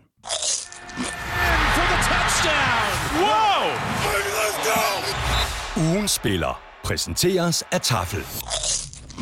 Det er nemlig fuldstændig korrekt. Vi er fremme ved ugens spiller, hvor vi nominerede Isaiah McKenzie, Jonathan Taylor og Derrick Henry. Alle sammen øh, imponerende præstationer, men øh, man havde sådan alligevel lidt en fornemmelse af, hvem der ville vinde. Det gjorde han også. Nedefra fik McKenzie 14% af stemmerne. Jonathan Taylor fik øh, præcis en øh, fjerdedel, nemlig 25%. Og øh, King Henry fik altså dermed 61%. Elming, du er og bliver lykkens gudinde. Jeg vil jo sige det på den måde, at det var jo tre fuldstændig vanvittige individuelle præstationer. Der var faktisk flere af dem i spil u 17, men nu valgte ja. vi at kåre de her tre her også. Ja, fordi, vi havde også Aaron Rodgers på listen, ikke? Ja, jo, jo, men der var også flere, du ved, sådan ud fra et, et historisk perspektiv, som, uh, som gjorde det godt. Nu trækker jeg et navn her, og uh, det er Derrick Henry. Heldigvis, så står der lige umiddelbart efter Derrick Henry, Skål Vikings. Så Philip, Læg det skov, du er vinder, og du er måske den sejeste vinder, vi nogensinde har haft. Nej, Philip Lægteskov, hvor du fedter for Elming. Nå, øh, Philip, øh, stort tillykke til dig. Jeg sender dit navn og adresse videre til Tafel, så klarer rookie Helle ærterne. Vi gentager kunststykket i øh, næste uge, når vi nominerer tre navne på Facebook og Twitter, og så kan du stemme på din favorit på mailsnabla.nflshow.dk, og du gør det ved at skrive dit bud i emnelinjen, og i selve mailen skriver du dit navn og adresse. Lodtrækning nummer to er forbeholdt de gode mennesker, der støtter os på øh, tier.dk. Gevinsten er den samme, en kasse med masser af taffelchips, men det særlige ved den her kasse, det er, at der øh, ud over de almindelige poser taffelchips, også er vores egne og helt eksklusive chili cheese og barbecue touchdown chips. Elming, uh, you know the procedure, og du er allerede godt i gang med sæk nummer to. Same procedure as last year. Same procedure as every week, Mr. Elming. Jamen, øh, jeg trækker et navn. Og jeg kan se, at der bliver støttet med 10 kroner. Og det er ingen ringer end øh, en rapper. Det er nemlig DK Steffen. DK Steffen, DK Steffen, øh, ved du hvad, stort tillykke til dig. Øh, tusind tak for støtten på tier.dk, både til dig og til øh, alle andre, der støtter os, uanset hvor stort eller lille beløb, I støtter os med. Alle bidrag, de øh, hjælper os helt kolossalt meget. Og øh, DK Steffen, øh, du får en mail fra mig lidt senere i dag, og når jeg så har fået øh, dit fulde navn og din øh, postadresse retur, så sender jeg øh, også de oplysninger videre til Rookie Helle på tafel. Så er vi tilbage i øh, kampene, og der er vi med øh, Rams Cardinals og kampen om en øh, playoff-plads, og som vi har været inde på tidligere, så fik udfaldet af den kamp jo også betydning for Bears. Rams de vandt med 18-7, og det gjorde de med øh, backup quarterback John Wolford, der lige lagde ud med at kaste en interception, men øh, forsvaret stod så også for en stor del af Rams point. Halvdelen en safety og et øh, 84-yard pick 6 af Troy Hill. Ja, i det hele taget, så første halvleg øh, scorede Rams jo ikke et touchdown. De, øh, de sparkede et field goal og fik en safety, og så kom den der interception, som uh, Troy Hill han scorede på. Det var i øvrigt, altså det var Troy Hills tredje interception nu øh, på seks kampe. Han havde ikke øh, været i endzonen før øh, de her seks kampe. Nu har han så scoret øh, et pick 6 i, i, i tre ud af seks kampe, og han sagde også bagefter, mig og endzone, vi har bare fået sådan et, et godt relationship. så hvis det fortsætter for ham og for Rams, så er der jo en, en vis sandsynlighed for, at de kommer langt i playoffs også. Ja. Wolford, øh, han spillede sig jo et op, øh, completed faktisk nogle, nogle rigtig fine bolde i anden halvleg, øh, og han var en dag uden øh, Cooper Cup, der sad ude på, på grund af covid-19. Eller hvad, han var, han var faktisk rigtig god, altså bortset fra den der interception, han kaster på, på, på det allerførste play. Så øh, både kaster han godt og løber godt, mm. og det var også det, der var væsentligt. Og det vi også talte om i NFL-showet i sidste uge, det var, ville Sean McVay åbne playbooken lidt op, eller måske endda sætte nogle nye plays ind ja. for at se de her kvaliteter, som John Wolford han havde. Og det var helt sikkert, at de gjorde det. De har lige haft en uge, hvor det sådan, de vidste, hey, det er ham her, der skal spille quarterback for os, og så satte de måske fem eller ti plays ind, som var helt anderledes noget, vi har set fra Rams øh, tidligere. Han har også i den her kamp, Wolford, nu skal lige se, han havde, hvad var det, 56, 56 yards løb. Det er mere, mm. end Goff har haft på noget tidspunkt i sin karriere. Mm. Jeg ændrede jo mit øh, pick i sidste uge på grund af skaden til øh, Jared Goff. Øh, de fleste forventede, at øh, de ville lykkes Cardinals at tabe Kyler Murray op. Han var jo også skadet før kampen. Mm. Han røg sig ud øh, tidlig i kampen med en ankelskade. Han forsøgte så at komme tilbage og redde Cardinals, da de var nede med, med 18-7, men det blev så altså kampens resultat. Han kommer heroisk tilbage i fjerde kvartal, og han lægger jo stenhårdt ud, fører Cardinals ned af banen. De kommer også inden for, for Rams 10-linje, men der strander det så, og de forsøger at score touchdown på fjerde down. Øh, det lykkes ikke, og så imploderer både han øh, og Cardinals, og, og så bliver det jo ikke til mere, og Nej. han var helt tydeligt han var helt tydeligt hæmmet af, at han ikke øh, var lige så eksplosiv, som han plejer at være, men jeg synes også, at øh, Rams øh, havde en god gameplan mm. til at, at, at stoppe øh, de her øh, løb, som, som Kyler Murray jo altid har. Ja, Cardinals de formåede kun at producere 240 yards på, på angrebet.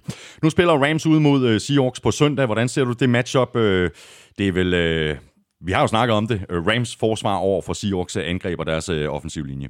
Det er vel et af, et, af nøglematchupene i, i den her kamp. Selvfølgelig er det det, og, og de spillede jo sådan set også fint, da de mødtes i, i forrige uge. Øh, der er det jo kun en, en lille smule Russell Wilson-magi, der afgør kampen til, til Seahawks fordel, og det er også en kamp, hvor, hvor øh, Jared Goff jo ikke spiller særlig godt. Nu er det en helt anden type quarterback, der skal ind, og øh, Rams stiller op til, til den her slutspilskamp med en fyr, der hedder John Walford, hvilket de jo selvfølgelig ikke på nogen tid på nogen måde havde forestillet sig. Han er tidligere AAF øh, quarterback, øh, og øh, nu er det altså ham, der, der skal forsøge at, at, at, at føre Rams ind i det her slutspil her ikke nogen nem opgave for ham, men det er klart, at hvis Rams de skal mm. vinde, så skal det være forsvaret. Der skal være den toneangivende kraft. Det er dem, der skal holde Ross Wilson til, lad os sige, 17 eller 20 point, og så håbe på, at, at Wolford og Company de kan, de kan lave nok point til at vinde kampen.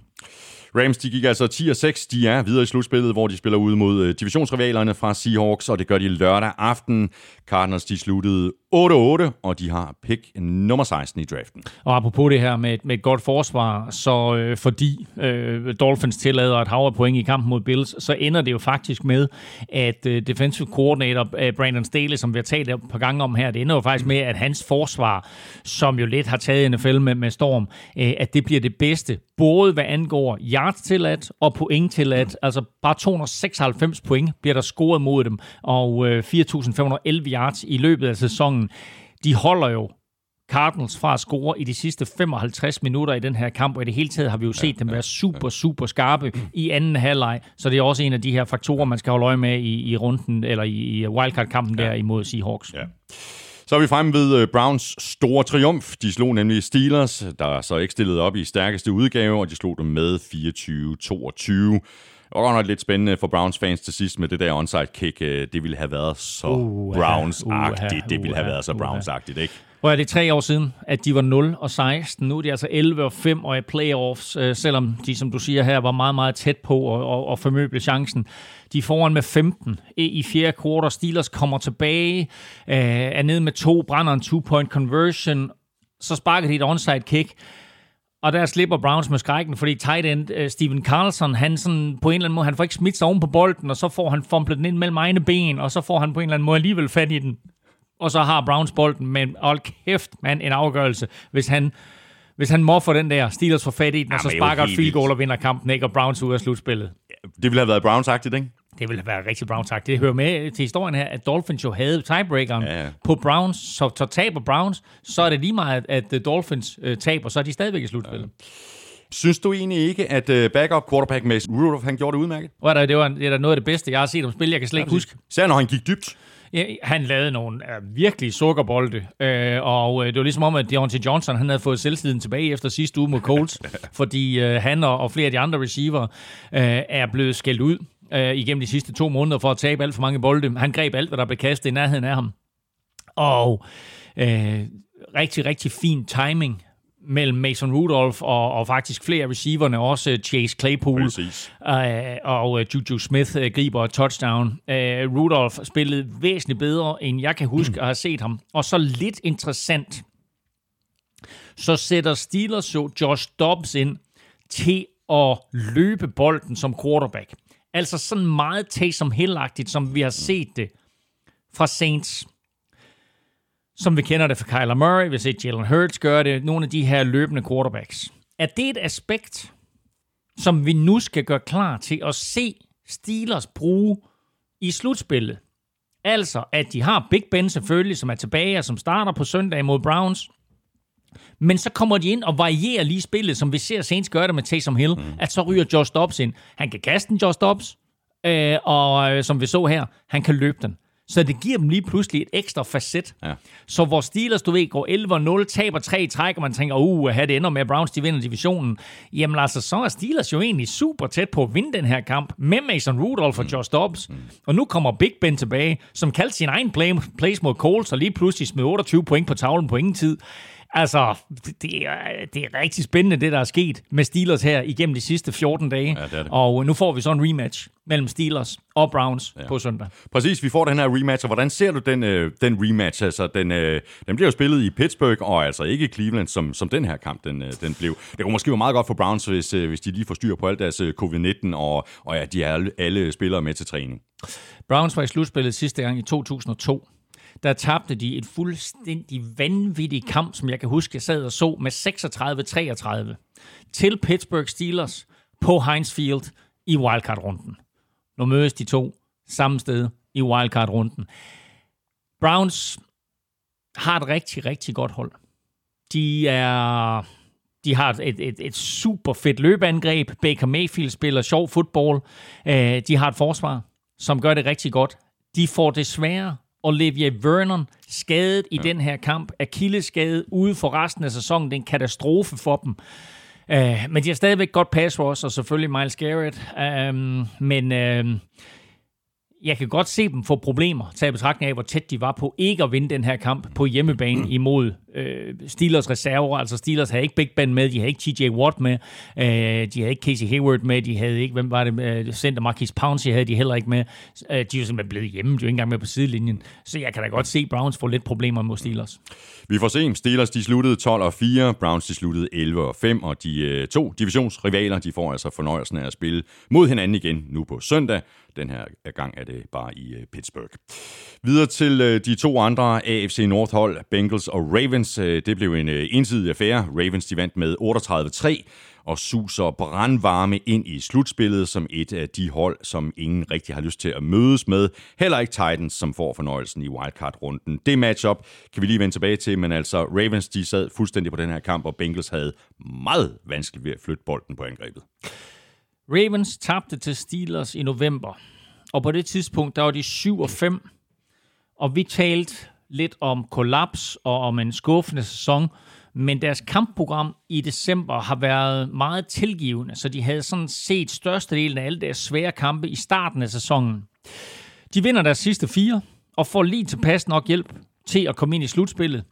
Og nu er de på ingen måder et hold, som der er nogen, der har lyst til at møde.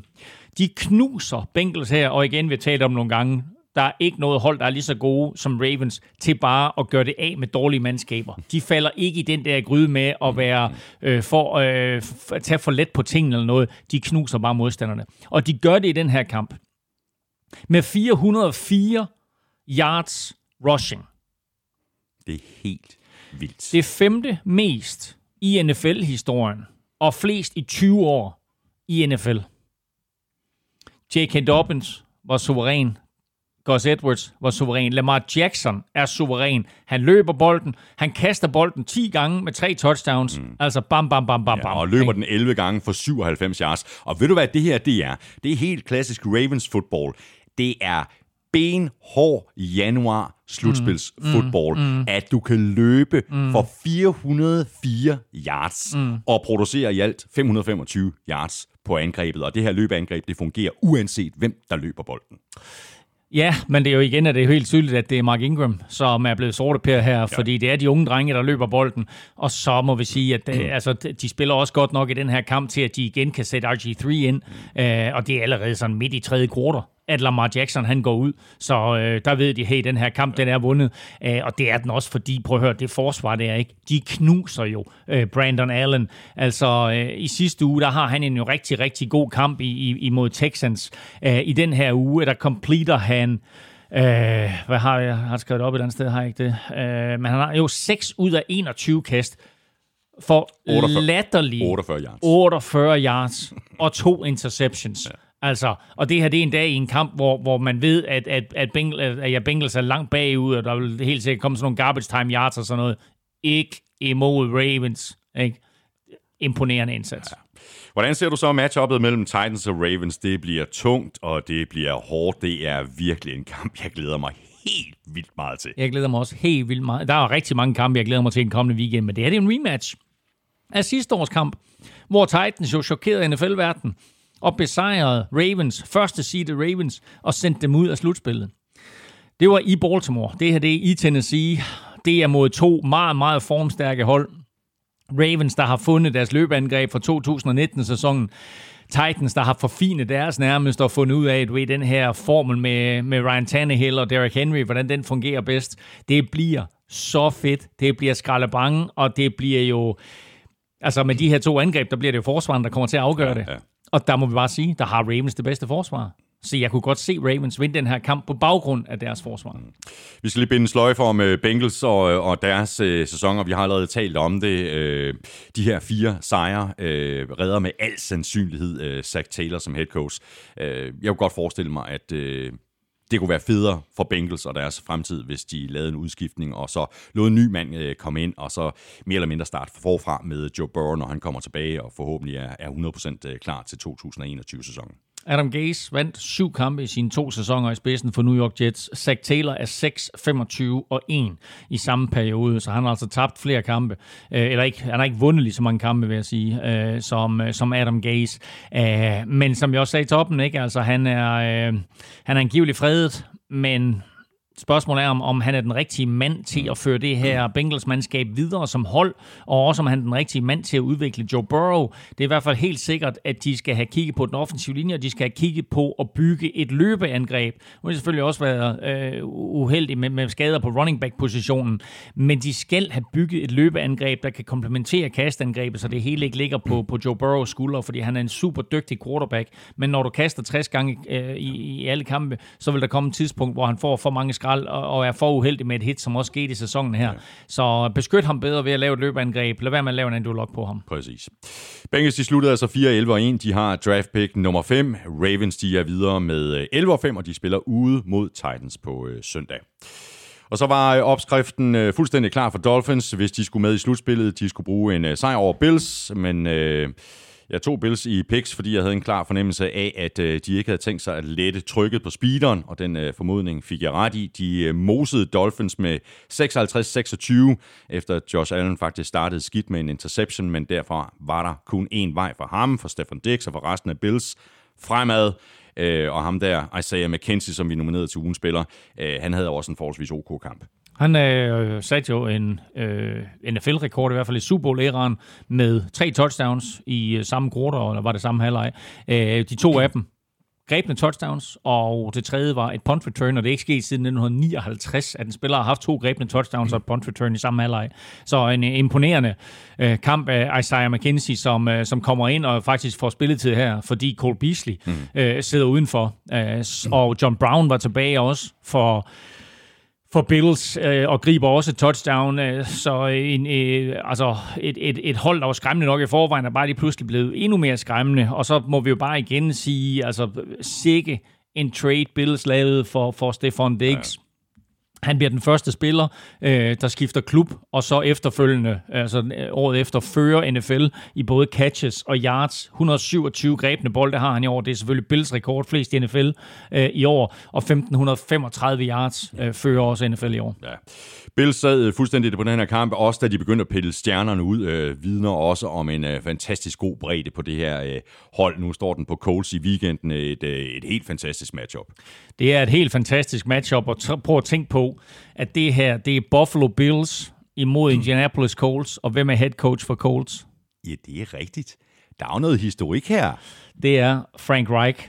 Uh, det her, det er den første playoff-kamp siden 1996 for Buffalo Bills på hjemmebane. Mm. Det var også den sidste kamp for Jim Kelly, og backup for Jim Kelly, det var Frank Reich, som i øvrigt også er manden, der har leveret det største comeback i NFL's historie, da han i en slutspilskamp imod Houston, mener jeg det var, var bagud med 32 point og fører, han bliver skiftet ind i stedet for Jim Kelly, ikke? Og, øh, og, øh, jeg tror faktisk, vi har haft en quiz på det for, ja, for, for lang tid og siden. Så videre, ja. og, øh, og ender med at, at, at, at vinde kampen her, ikke?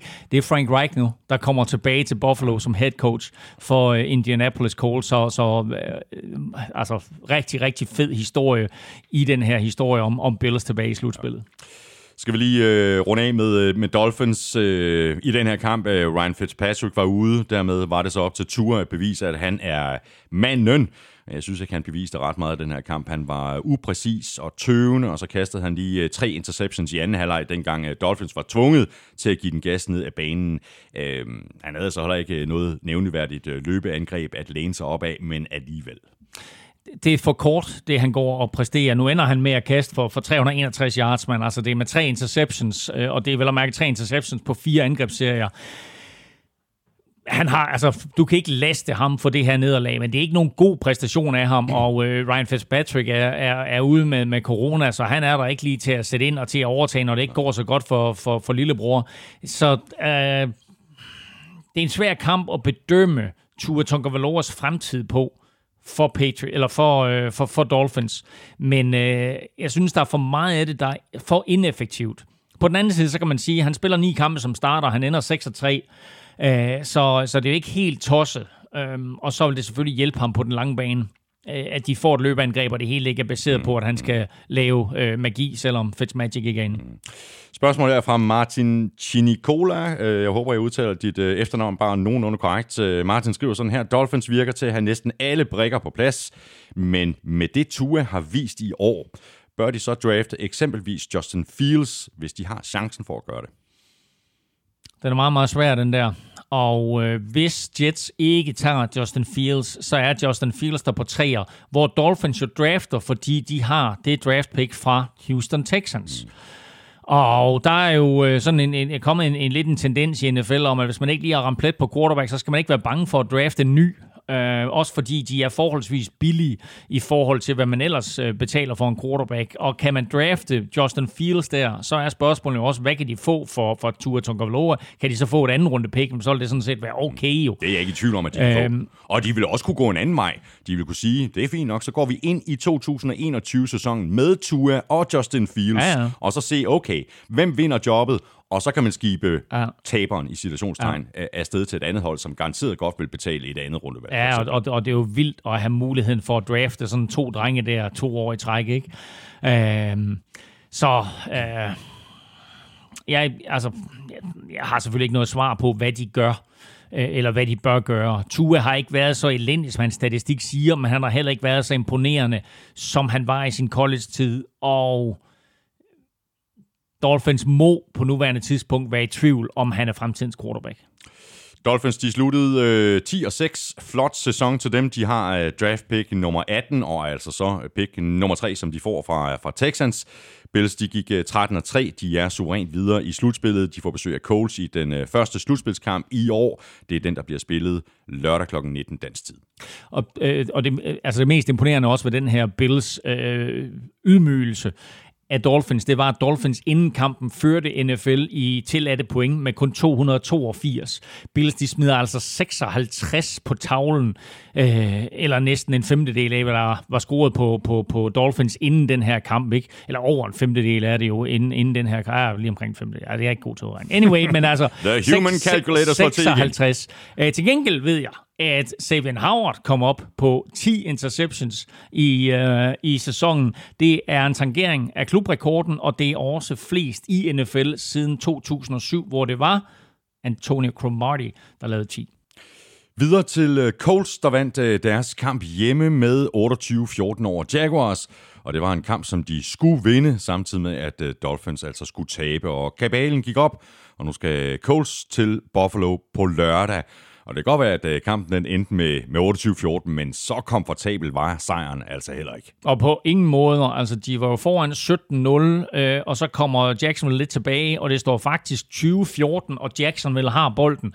Og der må man have siddet som Colts-fan bare lige og tænkt en enkelt uge tilbage på mm. den Steelers-kamp, hvor de var foran med 24-7, og alligevel ender med at tabe. Fordi det her, det var ikke imponerende, og det var desværre lidt det billede, vi har set fra Philip Rivers igennem et stykke tid nu, nemlig at han lægger virkelig, virkelig skarpt ud, smider nogle point på tavlen, og så går helt kold sådan midt i tredje kvartal. Og det var lige ved at ske her, og var også sket, hvis ikke Jonathan Taylor havde haft en fuldstændig vanvittig kamp. 253 yards løb, hvilket er Colts rekord, og 9. flest i NFL-historien. Læg lige mærke til det. Det er altså ikke hver dag, vi ser en spiller løbe for 250 yards. Derrick Henry gør det faktisk mm, i den her mm. uge, men Jonathan Taylor topper ham lige med 253 yards. Det er 9. flest i NFL-historien. Ja, og, og det er jo hans øh, løb, og det, det han øh, gør i den her kamp, der stopper den tørke, som, som ja, Colts ja, er kommet i i ja, tredje kvartal ja, og ind i fjerde kvartal, hvor alt er gået i stå. Ja. Og så er det altså Jonathan Taylor, der, der redder dem. Det er det. Han har den, det ene store løb efter det andet, og har blandt andet øh, to løb i den her kamp på omkring 50 yards. Scorer også to touchdowns, så dermed kommer han op på 10 i sæsonen. Øh, han er, eller 12 i sæsonen er det faktisk. Øh, han er den tredje Colts rookie med 1000 yards løb og 10 touchdowns i sæsonen. Kan du nævne de to andre? Mm, nej, det tror jeg faktisk ikke, jeg kan. Adrian James og Marshall Falk. Okay, godt så. Så det er James sådan, skulle, skulle være kommet i, i tanke om. Marshall Falk var jeg ikke kommet i tanke om. Prøv at høre, det er rimelig fint selskab, ja, det er det altså. han er kommet i der. Og det vilde det hele der, ikke? Altså tænk på, Coles øh, er jo helt i knæ, da de mister Marlon Mack for sæsonen. Og, og øh, Jonathan Taylor får ikke den bedste start på karrieren, øh, har sådan lidt problemer med at fumble og så videre. Nu ender han med over 1000 yards rushing, næsten 300 yards receiving, 12 touchdowns, øh, en fumble øh, i, i, i sæsonen. Ikke? Altså, det, det, er sådan, det er rimelig imponerende, ja, det er det. Øh, sæson, han har haft. Så altså, her er fremtiden på, på, på running back. Helt, helt ung spiller. Fremtiden på quarterback. Han, han er 39 lige nu. Ja, ja, præcis. Og der er faktisk et spørgsmål lige præcis på quarterback-positionen i Indianapolis. Spørgsmålet kommer fra Hamza Michel Seidler Bave. Han skriver sådan her, hvad synes I om Rivers i Coles? I mine øjne har han ikke vundet en kamp for Coles, men været årsag til flere nederlag. Nu er de så i slutspillet. Er det så godkendt? Rivers er god i medvind, men dårlig i modvind. Jeg så hellere, at de prøver noget andet i næste sæson. Hvad synes I? Åh, den er rigtig svær, og jeg kan, jeg kan til dels godt være enig. Jeg synes ikke, det er rigtigt det der med, at han er god i medvind øh, og, og, og dårlig i modvind. Øhm, han er meget, meget rutineret quarterback, meget erfaren, og, og det har hjulpet øh, Coles øh, i, i mange situationer i år. Der er det her med, at han på en eller anden måde går kold midt i en kamp, øh, og, og det kan han selvfølgelig ikke tillade sig i, i slutspillet.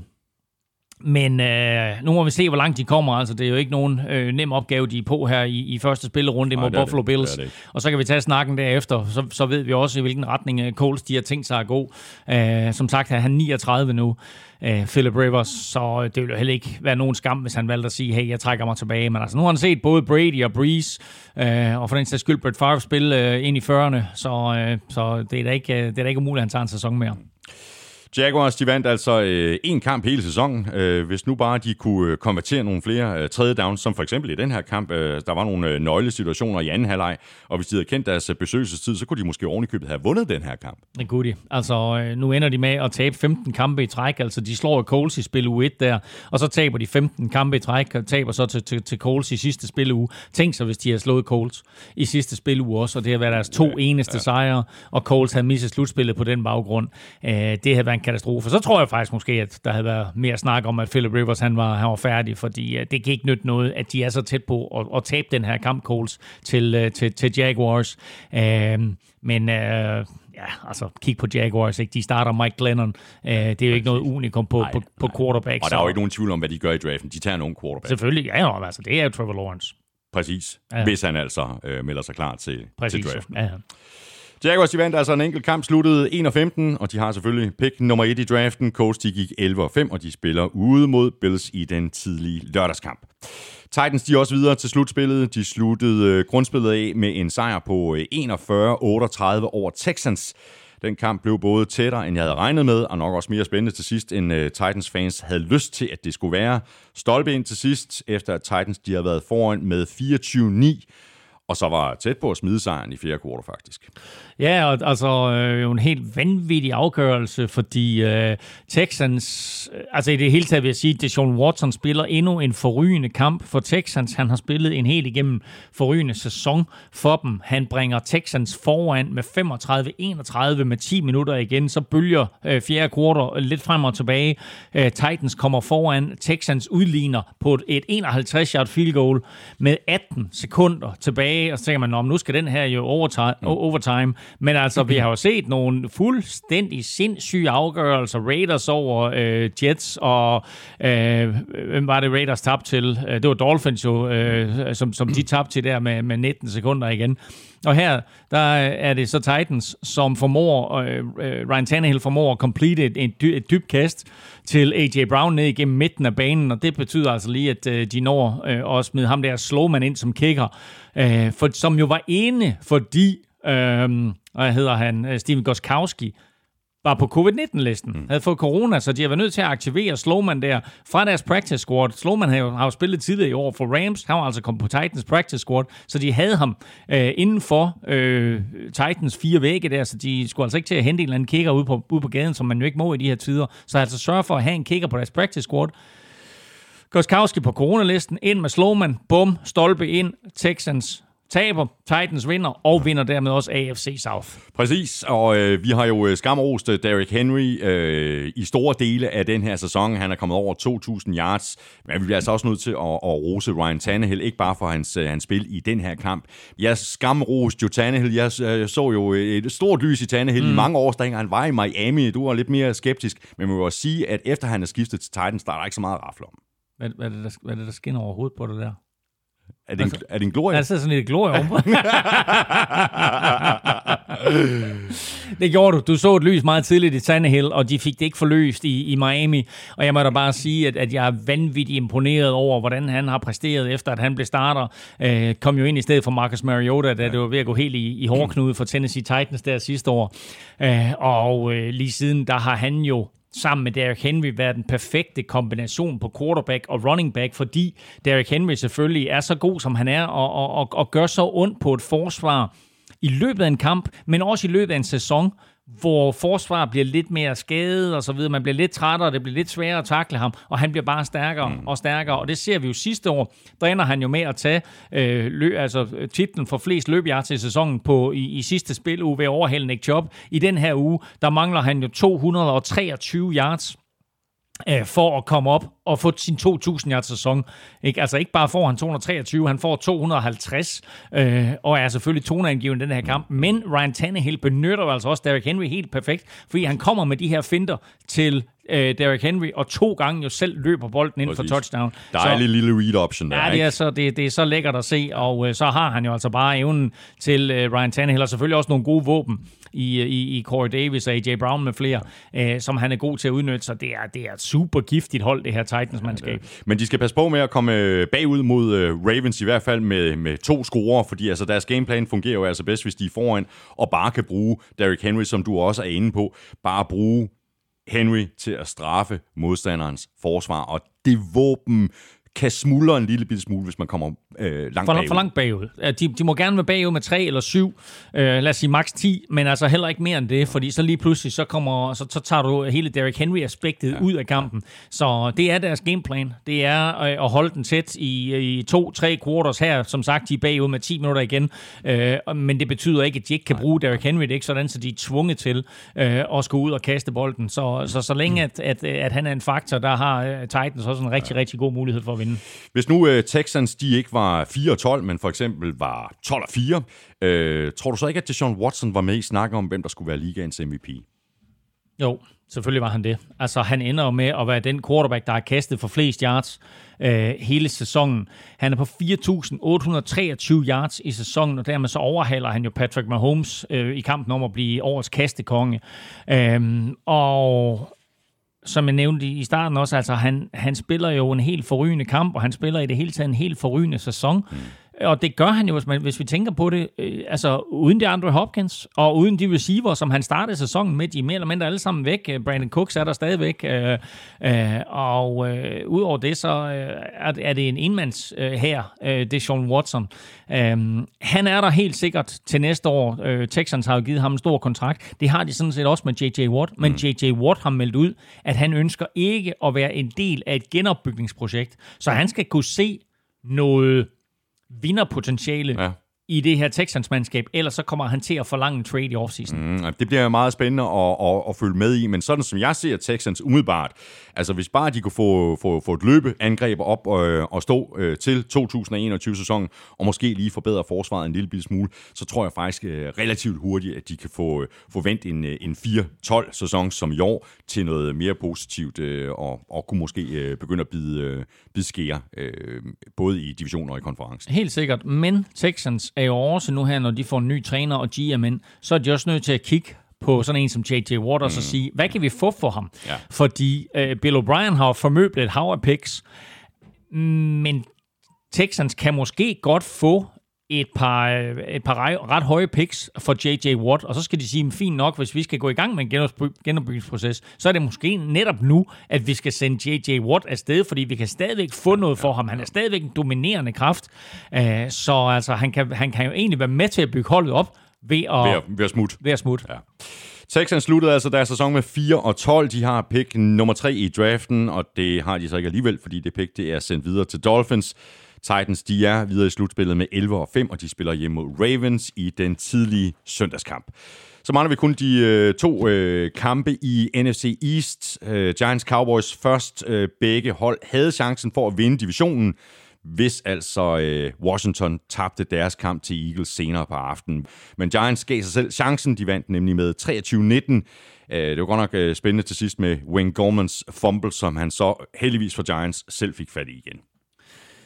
Ja, det var da helt, helt crazy. Uh, nu ender det jo ikke med at, at, at komme til at betyde noget. Altså, Giants starter sæsonen 0-5, de er 1-7 øh, efter otte kampe og de er kun et Washington-nederlag fra at nå slutspillet. Det siger jo noget om, hvor vanvittig NFC East var.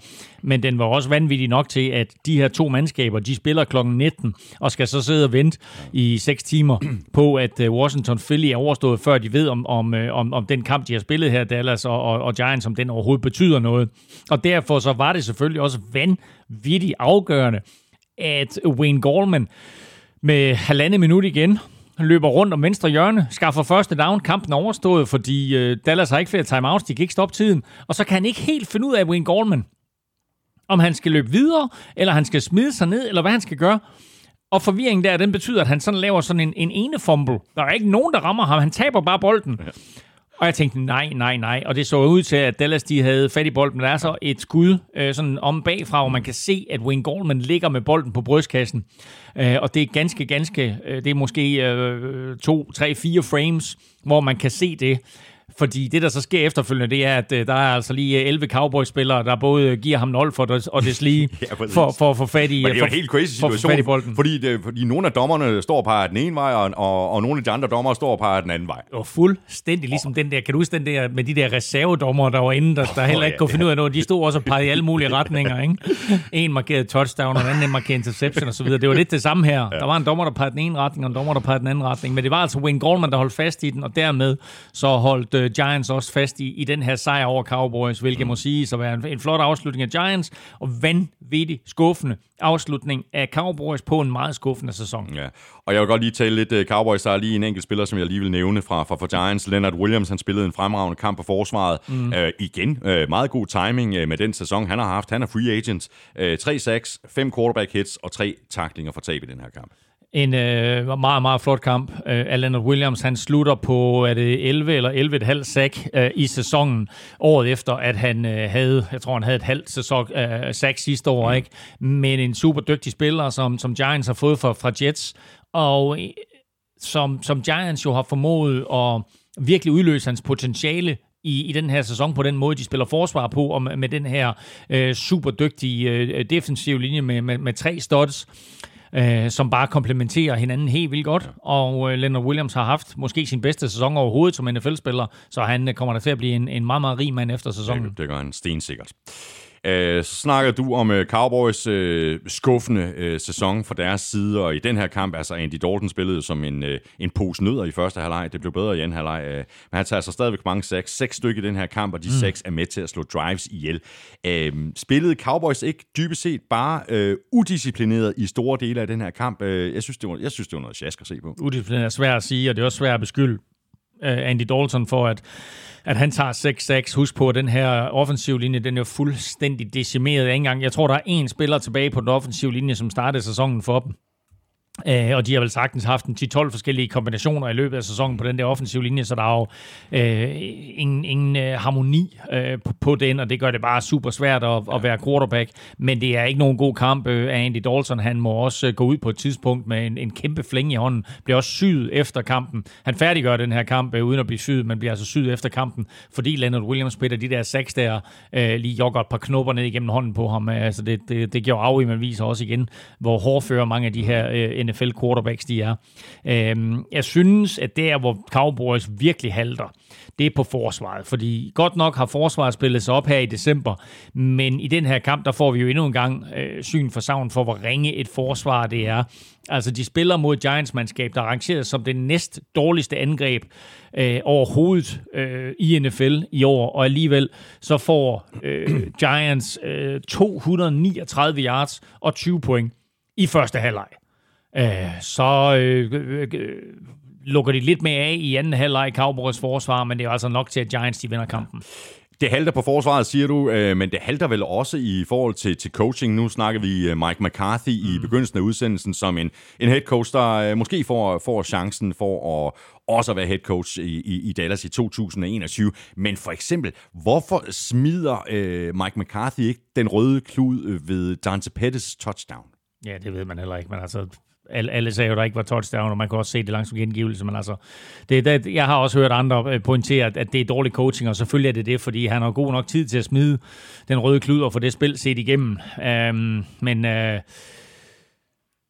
der er beslutninger undervejs, som, som gør, øh, ikke kun i den her kamp, men også i løbet af sæsonen, som gør, at, at man måske skal stille spørgsmålstegn ved Mike mm. McCarthy's fremtid, men som jeg også nævnte i, i starten af udsendelsen, så er det her hans første år tilbage som NFL-træner, og det har været en coronapræget sæson, og de mister Dak Prescott, og derfor så får han lov til at overleve.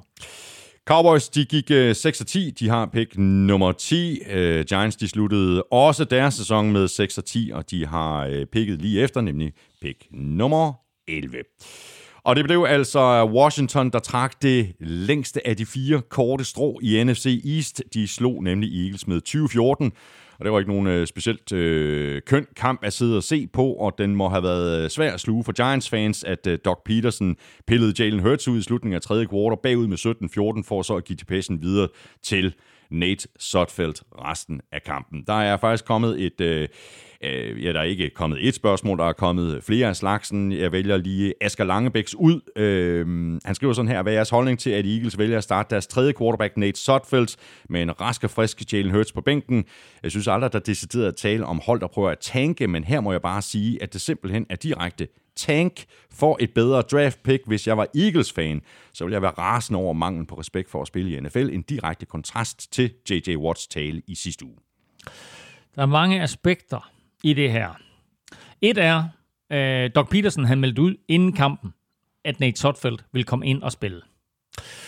To, øh, Nate Sotfeldt havde været, han ikke engang været i truppen i 14 ud af sæsonens 16 kampe, så hvorfor skal han lige pludselig ind og spille?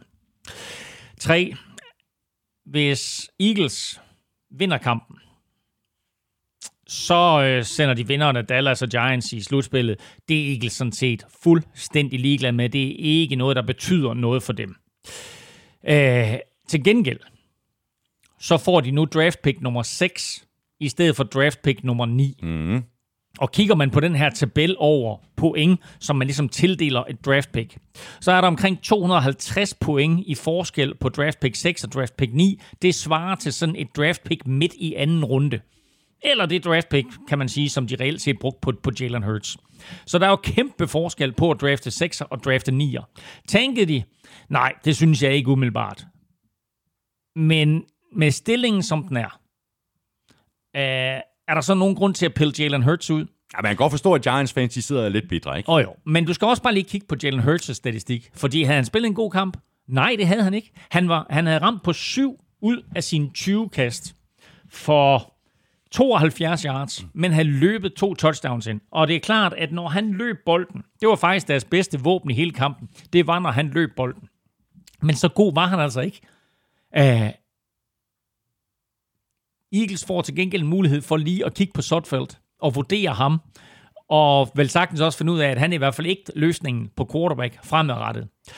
Uh, men spørgsmålet er, om Jalen Hurts er det, fordi det er ikke nogen god kamp for ham. Nej. Uh, der er andre hold, altså Steelers stiller op øh, uden Ben Roethlisberger og tre andre. Er der nogen, der beskylder dem for at tænke? Øh, nej, altså nu, nu tænker de selvfølgelig heller ikke. Men altså skulle man have, skulle man have talt om at spille færre og så videre, så er der jo mange andre, der skulle have spillet deres normale starter, fordi Cleveland ryger i slutspillet, fordi de spiller mod et Steelers-mandskab uden fire reelle starter, to på angrebet, to på forsvar, plus hvem de nu ellers hvilede i løbet af kampen.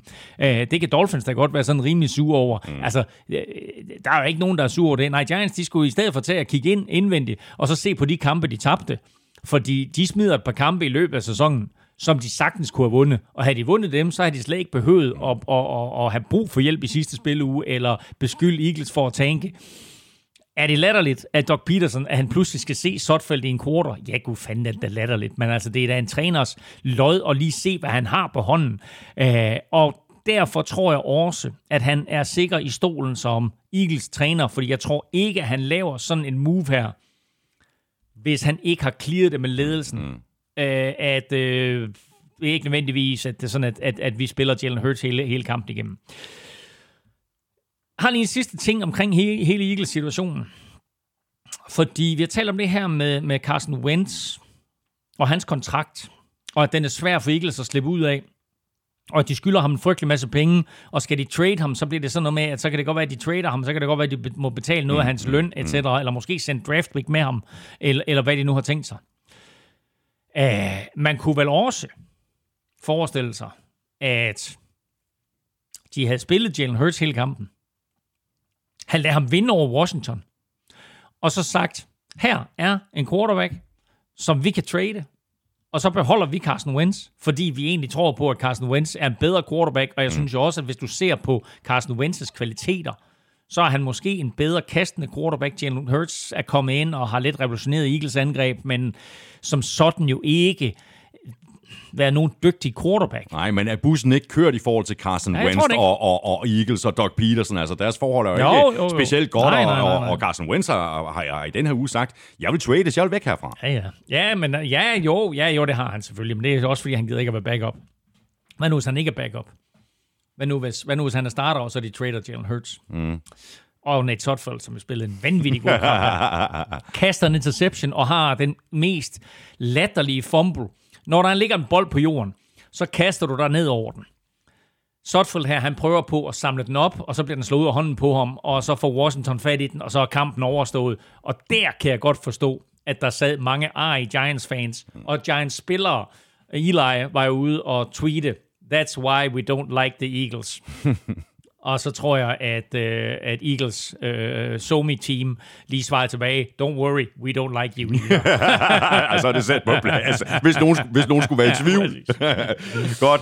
Øh, Washington er altså videre. Holdet uden kælenavn, de er i slutspillet med en øh, negativ record. Øh, det har Ron Rivera øh, gjort før. Det var ikke specielt kønt at se på i den oh, her var kamp. det ham, der var, var han coach for Carolina? Det var han da. Wow. Ja, ja. Nej, hvor sjovt. anden gang, han gør det. det der, der er tre hold i NFL's historie, der er kommet i slutspillet med en negativ record. Det var Seattle Seahawks Ja. for nogle år tilbage. Øh, Med en- 7 og 9, så, vidt- så Ja, vidt jeg husker. og, og, og alle kan huske det slutspil.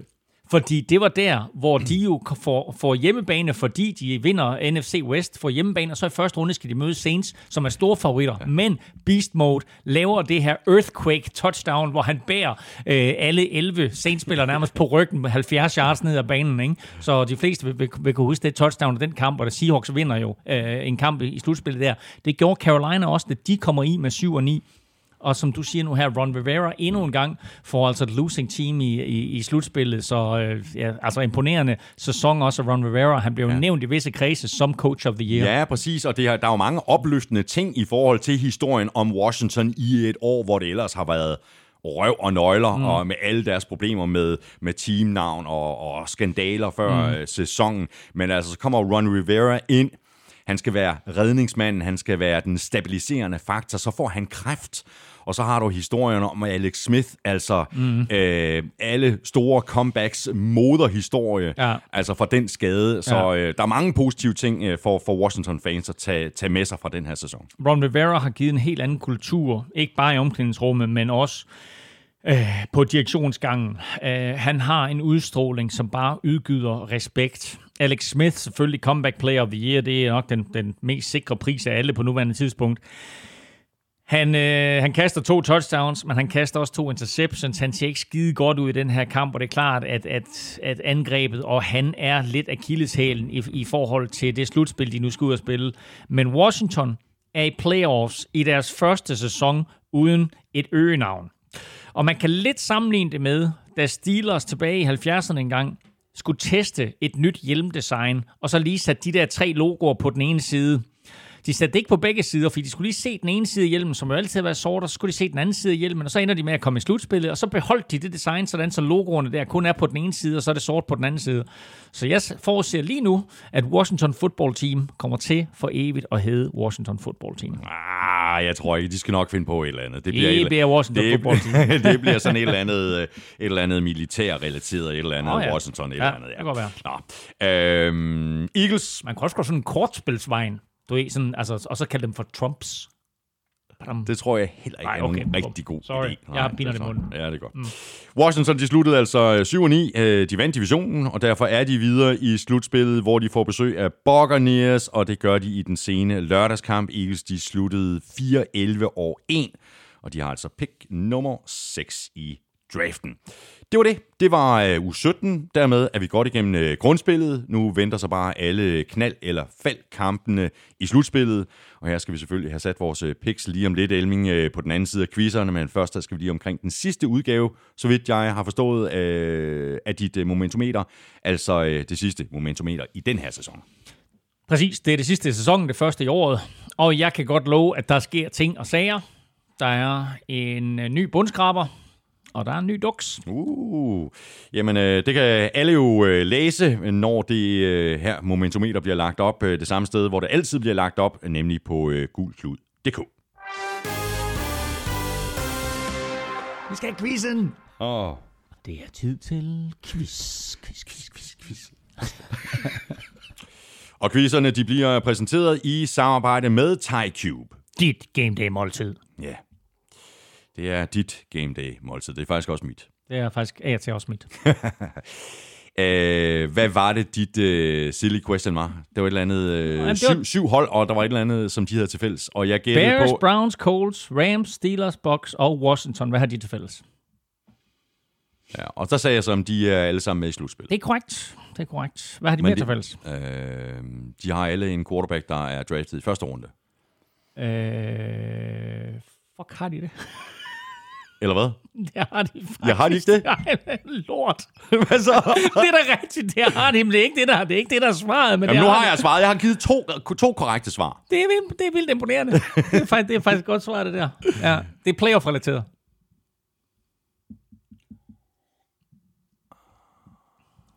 Må jeg lige høre holdene igen? Bears, Browns, Colts, Rams, Steelers, Bucks og Washington. Nej, så passer det jo ikke med, at de alle sammen har en, en quarterback, der er draftet i første runde. Box har ikke. For nu at sige det pænt. For nu at sige det Nej, pænt. gud, nej, det har de heller ikke. Det har de Det heller var ikke. vist det 6. runde valg, Ja, det var, jo, nå ja, nej, hvor er det sjovt. Ja. Nå, ja, det er, men man betragter ham lidt som første runde. Ja, det er det. Øh, pas. Det, jeg har Nej. noget af det. Ingen af dem var i slutspillet sidste år. Wow, mand. Ja. Altså, øh, man kan jo tillade sig at kalde det der for, for any given Sunday. Ikke? Prøv lige, Omkring- prøv lige at tage holdene et af gangen. Okay. Bears, Ja. Browns, Colts, Rams, Steelers, Bucks og Washington. Wow, det er rigtigt. Ingen af dem var i slutspillet sidste år. Og det er jo præcis det, NFL gerne vil. Ja, ikke? Any ja. given Sunday, any given season. Her der har du 14 hold i slutspillet. De syv af dem er nye. Siden 1990, der har mindst fire hold været nye hvert evig eneste år. I år er der altså syv.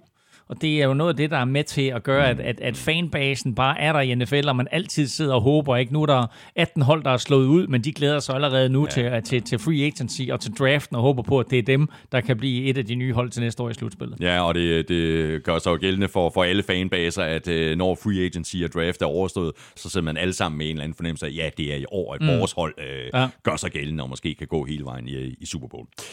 Så var der øh, Amstrup's øh, det quiz. Øh, der lød sådan her, Derrick Henry kom øh, som den 8. med i Klub 2000. Hvor mange af de syv andre, der har gjort det, kan du nævne?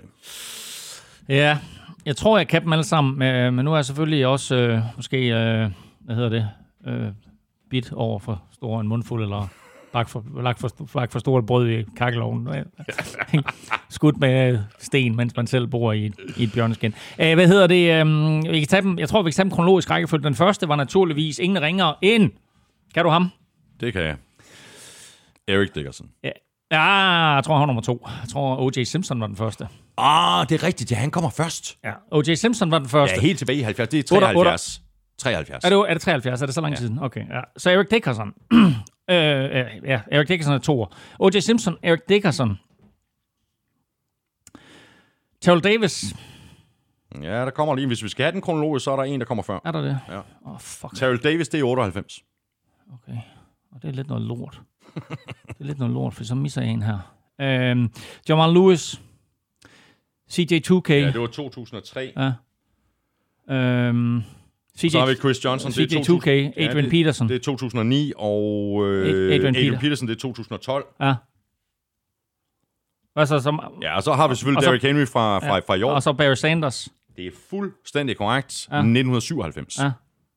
Okay, det var ham, jeg missede. Mangler en så? Nej. Så har jeg dem. Ja. Nå, okay. Øh, yes. Øh, Eric Dickerson, Adrian Peterson, Jamal Lewis, Barry Sanders, Derrick Henry, Terrell Davis, Chris Johnson og O.J. Simpson. Otte stykker. Sådan. Og den, og den rækkefølge, du nævnte dem i, var jo faktisk rækkefølgen efter, hvor mange yards de har løbet. Præcis. Fordi Eric Dickerson i 1983, nej, i 1984 84. løb 2.105 yards, hvilket stadigvæk er rekord. Præcis. Det er meget godt uh, husket det der med de 2105. Ja. Men, øh, og det sjove det hele, det var, at i 1984, der satte både han rekord for flest rushing yards, og Dan Marino var den første quarterback, der kom over 5.000 yards. Sådan der. Godt, så er vi fremme ved vores øh, picks til øh, wildcard-runden. Øh, vi skal lige omkring øh, Lukas Willemsen først, når han har givet den gas i dag, det kan jeg godt Oh, sige. Og han skriver sådan her, "Ah, han har givet den gas.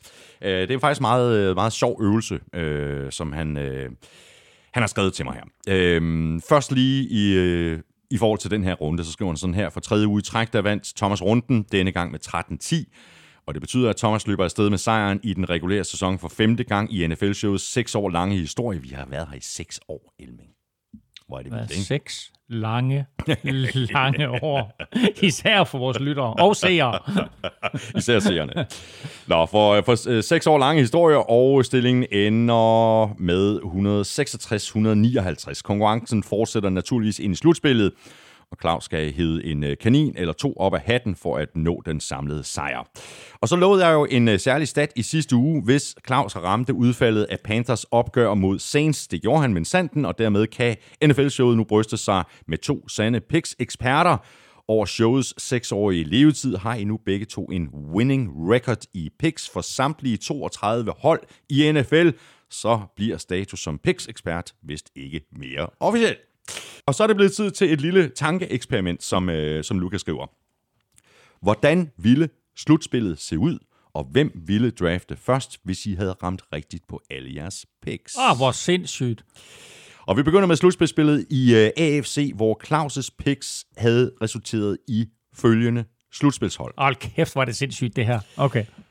1'er Chiefs, Ja. 2'er Colts, Ja. 3'er Ravens, Ja. 4 Bills, 5'er Titans, 6 Steelers og 7 Dolphins. Så Browns var skiftet ud med Dolphins, men trods alt 6 ud af 7 rigtige. Mhm. Ja. For Thomas ville AFC-slutspillet have set sådan her ud. 1'er Chiefs, 2'er Ravens, 3'er Bills, 4 Titans, 5 Steelers, 6 Browns og 7 Colts. Udmærket. Så fuld plade. Syv ud af syv. Fuld plade i forhold til de reelle slutspilshold. Ja. I NFC der er der lidt større spredning i forhold til det egentlige slutspilsbillede. For Claus der lyder NFC-slutspillet således. 1 Packers, 2 Rams, 3 Saints, 4 Washington Football Team, 5 Cardinals, 6 Seahawks og 7 Vikings. Claus manglede altså Bucks og Bears og havde erstattet dem med Cardinals og Vikings. For Thomas der ville NFC-slutspillet have set sådan her ud. 1 Packers, 2 Seahawks, 3 Saints, 4 Cowboys, 5 Bucks, 6 Vikings og 7 Cardinals. Øh, Thomas havde i modsætning til Claus Bucks med i slutspillet, men manglede altså football team, Rams og Bears, de var erstattet med Cowboys, Vikings og Cardinals. Alt i alt ville I begge have haft 11 ud af 14 slutspilshold. Korrekt. Mm. mm. Så har Lukas faktisk også lavet oversigten i den modsatte ende, nemlig hvilke hold, der skulle vælge i top 5, altså hvis øh, vores picks havde, øh, havde afgjort sæsonen. Ud fra Claus' picks ville draften starte sådan her. Broncos, Bears, Jaguars, Jets og Patriots. Og for mit vedkommende vil det have set sådan her ud. Jets, Broncos, Jaguars, Bears og Giants. Og Lukas... Øh, Bears. Ja, præcis. og Lukas øh, slutter af med at skrive imponerende, at de begge har årets playoff-mandskab. Bears i jeres top Ja, det er nok. 4 i draften. Ja. Ja, det var en hyggelig lille øvelse. Det er vanvittigt, Sjovt. hvad du kan få ud af dine statsheets, uh, Lukas Willumsen. Stor hatten af herfra. Ja. Så skal vi have valgt uh, kampe her i wildcard-runden. Uh, Bills Colts. Bills. Bills. Seahawks Rams. Seahawks. Seahawks. Washington Buccaneers. Buccaneers. Ja, det er jo nok det kloge valg, så jeg siger også Bucks. Men altså, det der forsvar for Washington, Ja, ja. det kan godt komme til at skabe problemer. Vi, har set, vi har set Tom Brady have store problemer imod gode forsvar. Vi har set ham have problemer imod Giants forsvar. Vi har set ham have problemer imod øh, andre øh, forsvar, Dolphins forsvar, etc. Øhm, her møder de et forsvar, der både har pass rush og kan dække op. Så øh, hvis han laver et par fejl, Tom Brady, og Alex Smith ikke gør, så kunne det godt blive en rigtig interessant kamp. Det er sagtens. Ved du hvad? Skide med det, jeg tager sgu Washington. Mm. Du har også syv, øh, syv point, du skal have hentet, så Er øh, syv bagefter? du er syv bagefter. Hold da, jeg tror, jeg er tre bagefter. Nå, okay. Men så tager jeg Washington. Sådan der. Øh, Titans Ravens. Mm. Jeg siger Ravens. Ej, det gør jeg også. Saints Bears. Saints. Saints. Steelers Browns. Mm. Steelers. Jamen, jeg har også Steelers stående her.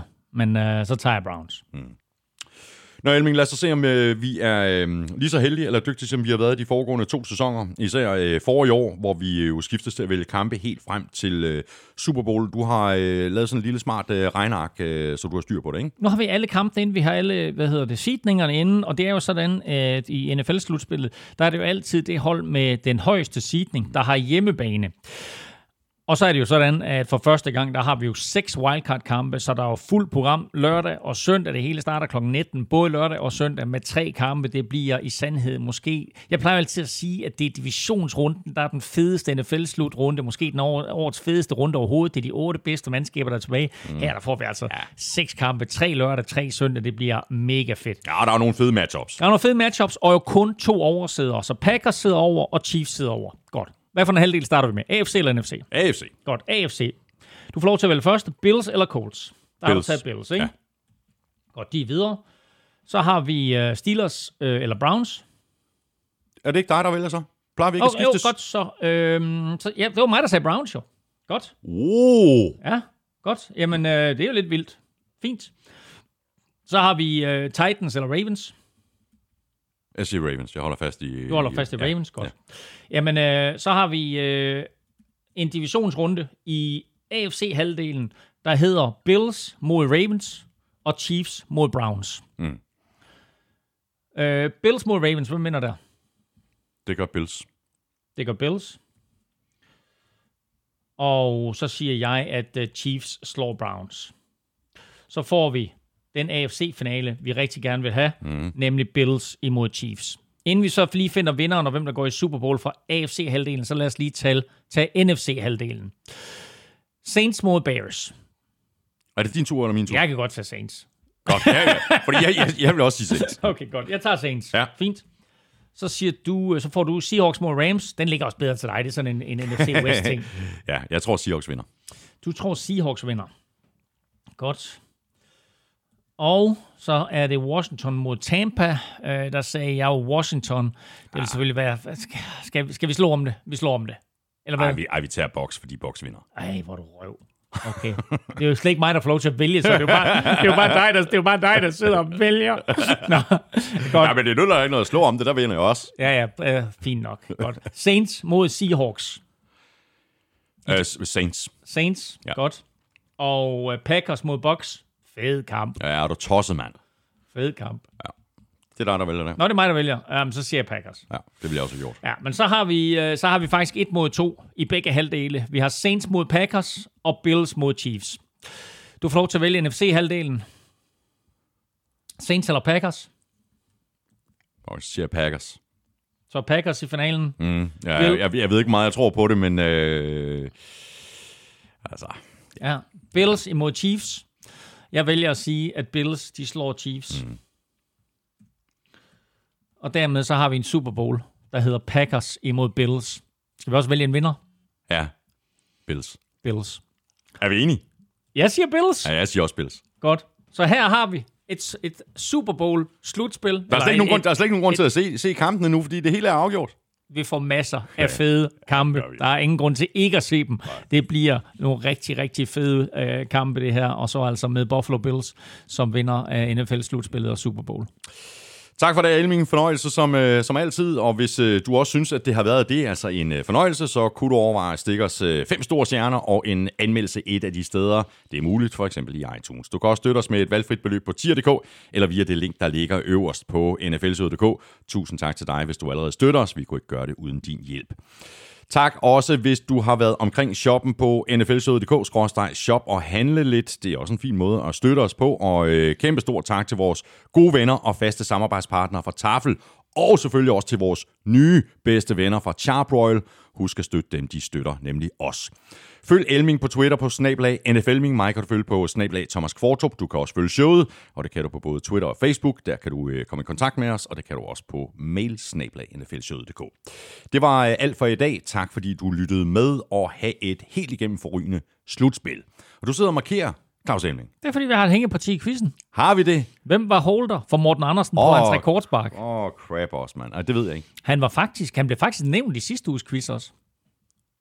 Hvor jeg, nævnte, jeg, jeg, jeg bad dig, I sidste uge jeg bad dig nævne øh, fire spillere, der spillede i NFL, som var draftet i årgang 2004, og der var faktisk en femte. Hvem var det? Jeg kan ikke huske langt Ej, tilbage. ja, det er en jeg- uge jeg tilbage. jeg Jeg i jeg ved sidste uge, mand. Ham, der var den femte spiller, som ikke har spillet i år i NFL, det er Matt Sharp.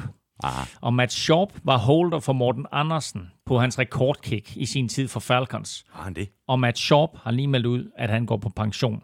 Så det er det sidste, vi har set til uh, Matt Sharp, og uh, manden, der altså er historisk, i hvert fald i dansk NFL-sammenhæng. Og det var også det sidste for os i, øh, i dag. NFL-showet er produceret af Kvartrup Media, der også producerer Born on Blog, Danmarks suverænt største podcast om dansk politik, som jeg laver sammen med politisk kommentator Lars Trier Mogensen. Vi er tilbage på fredag med endnu en omgang dansk politik, og Elming og jeg er tilbage på tirsdag i næste uge med meget mere om verdens fedeste sport. Ha' det rigtig godt så længe. Hot out.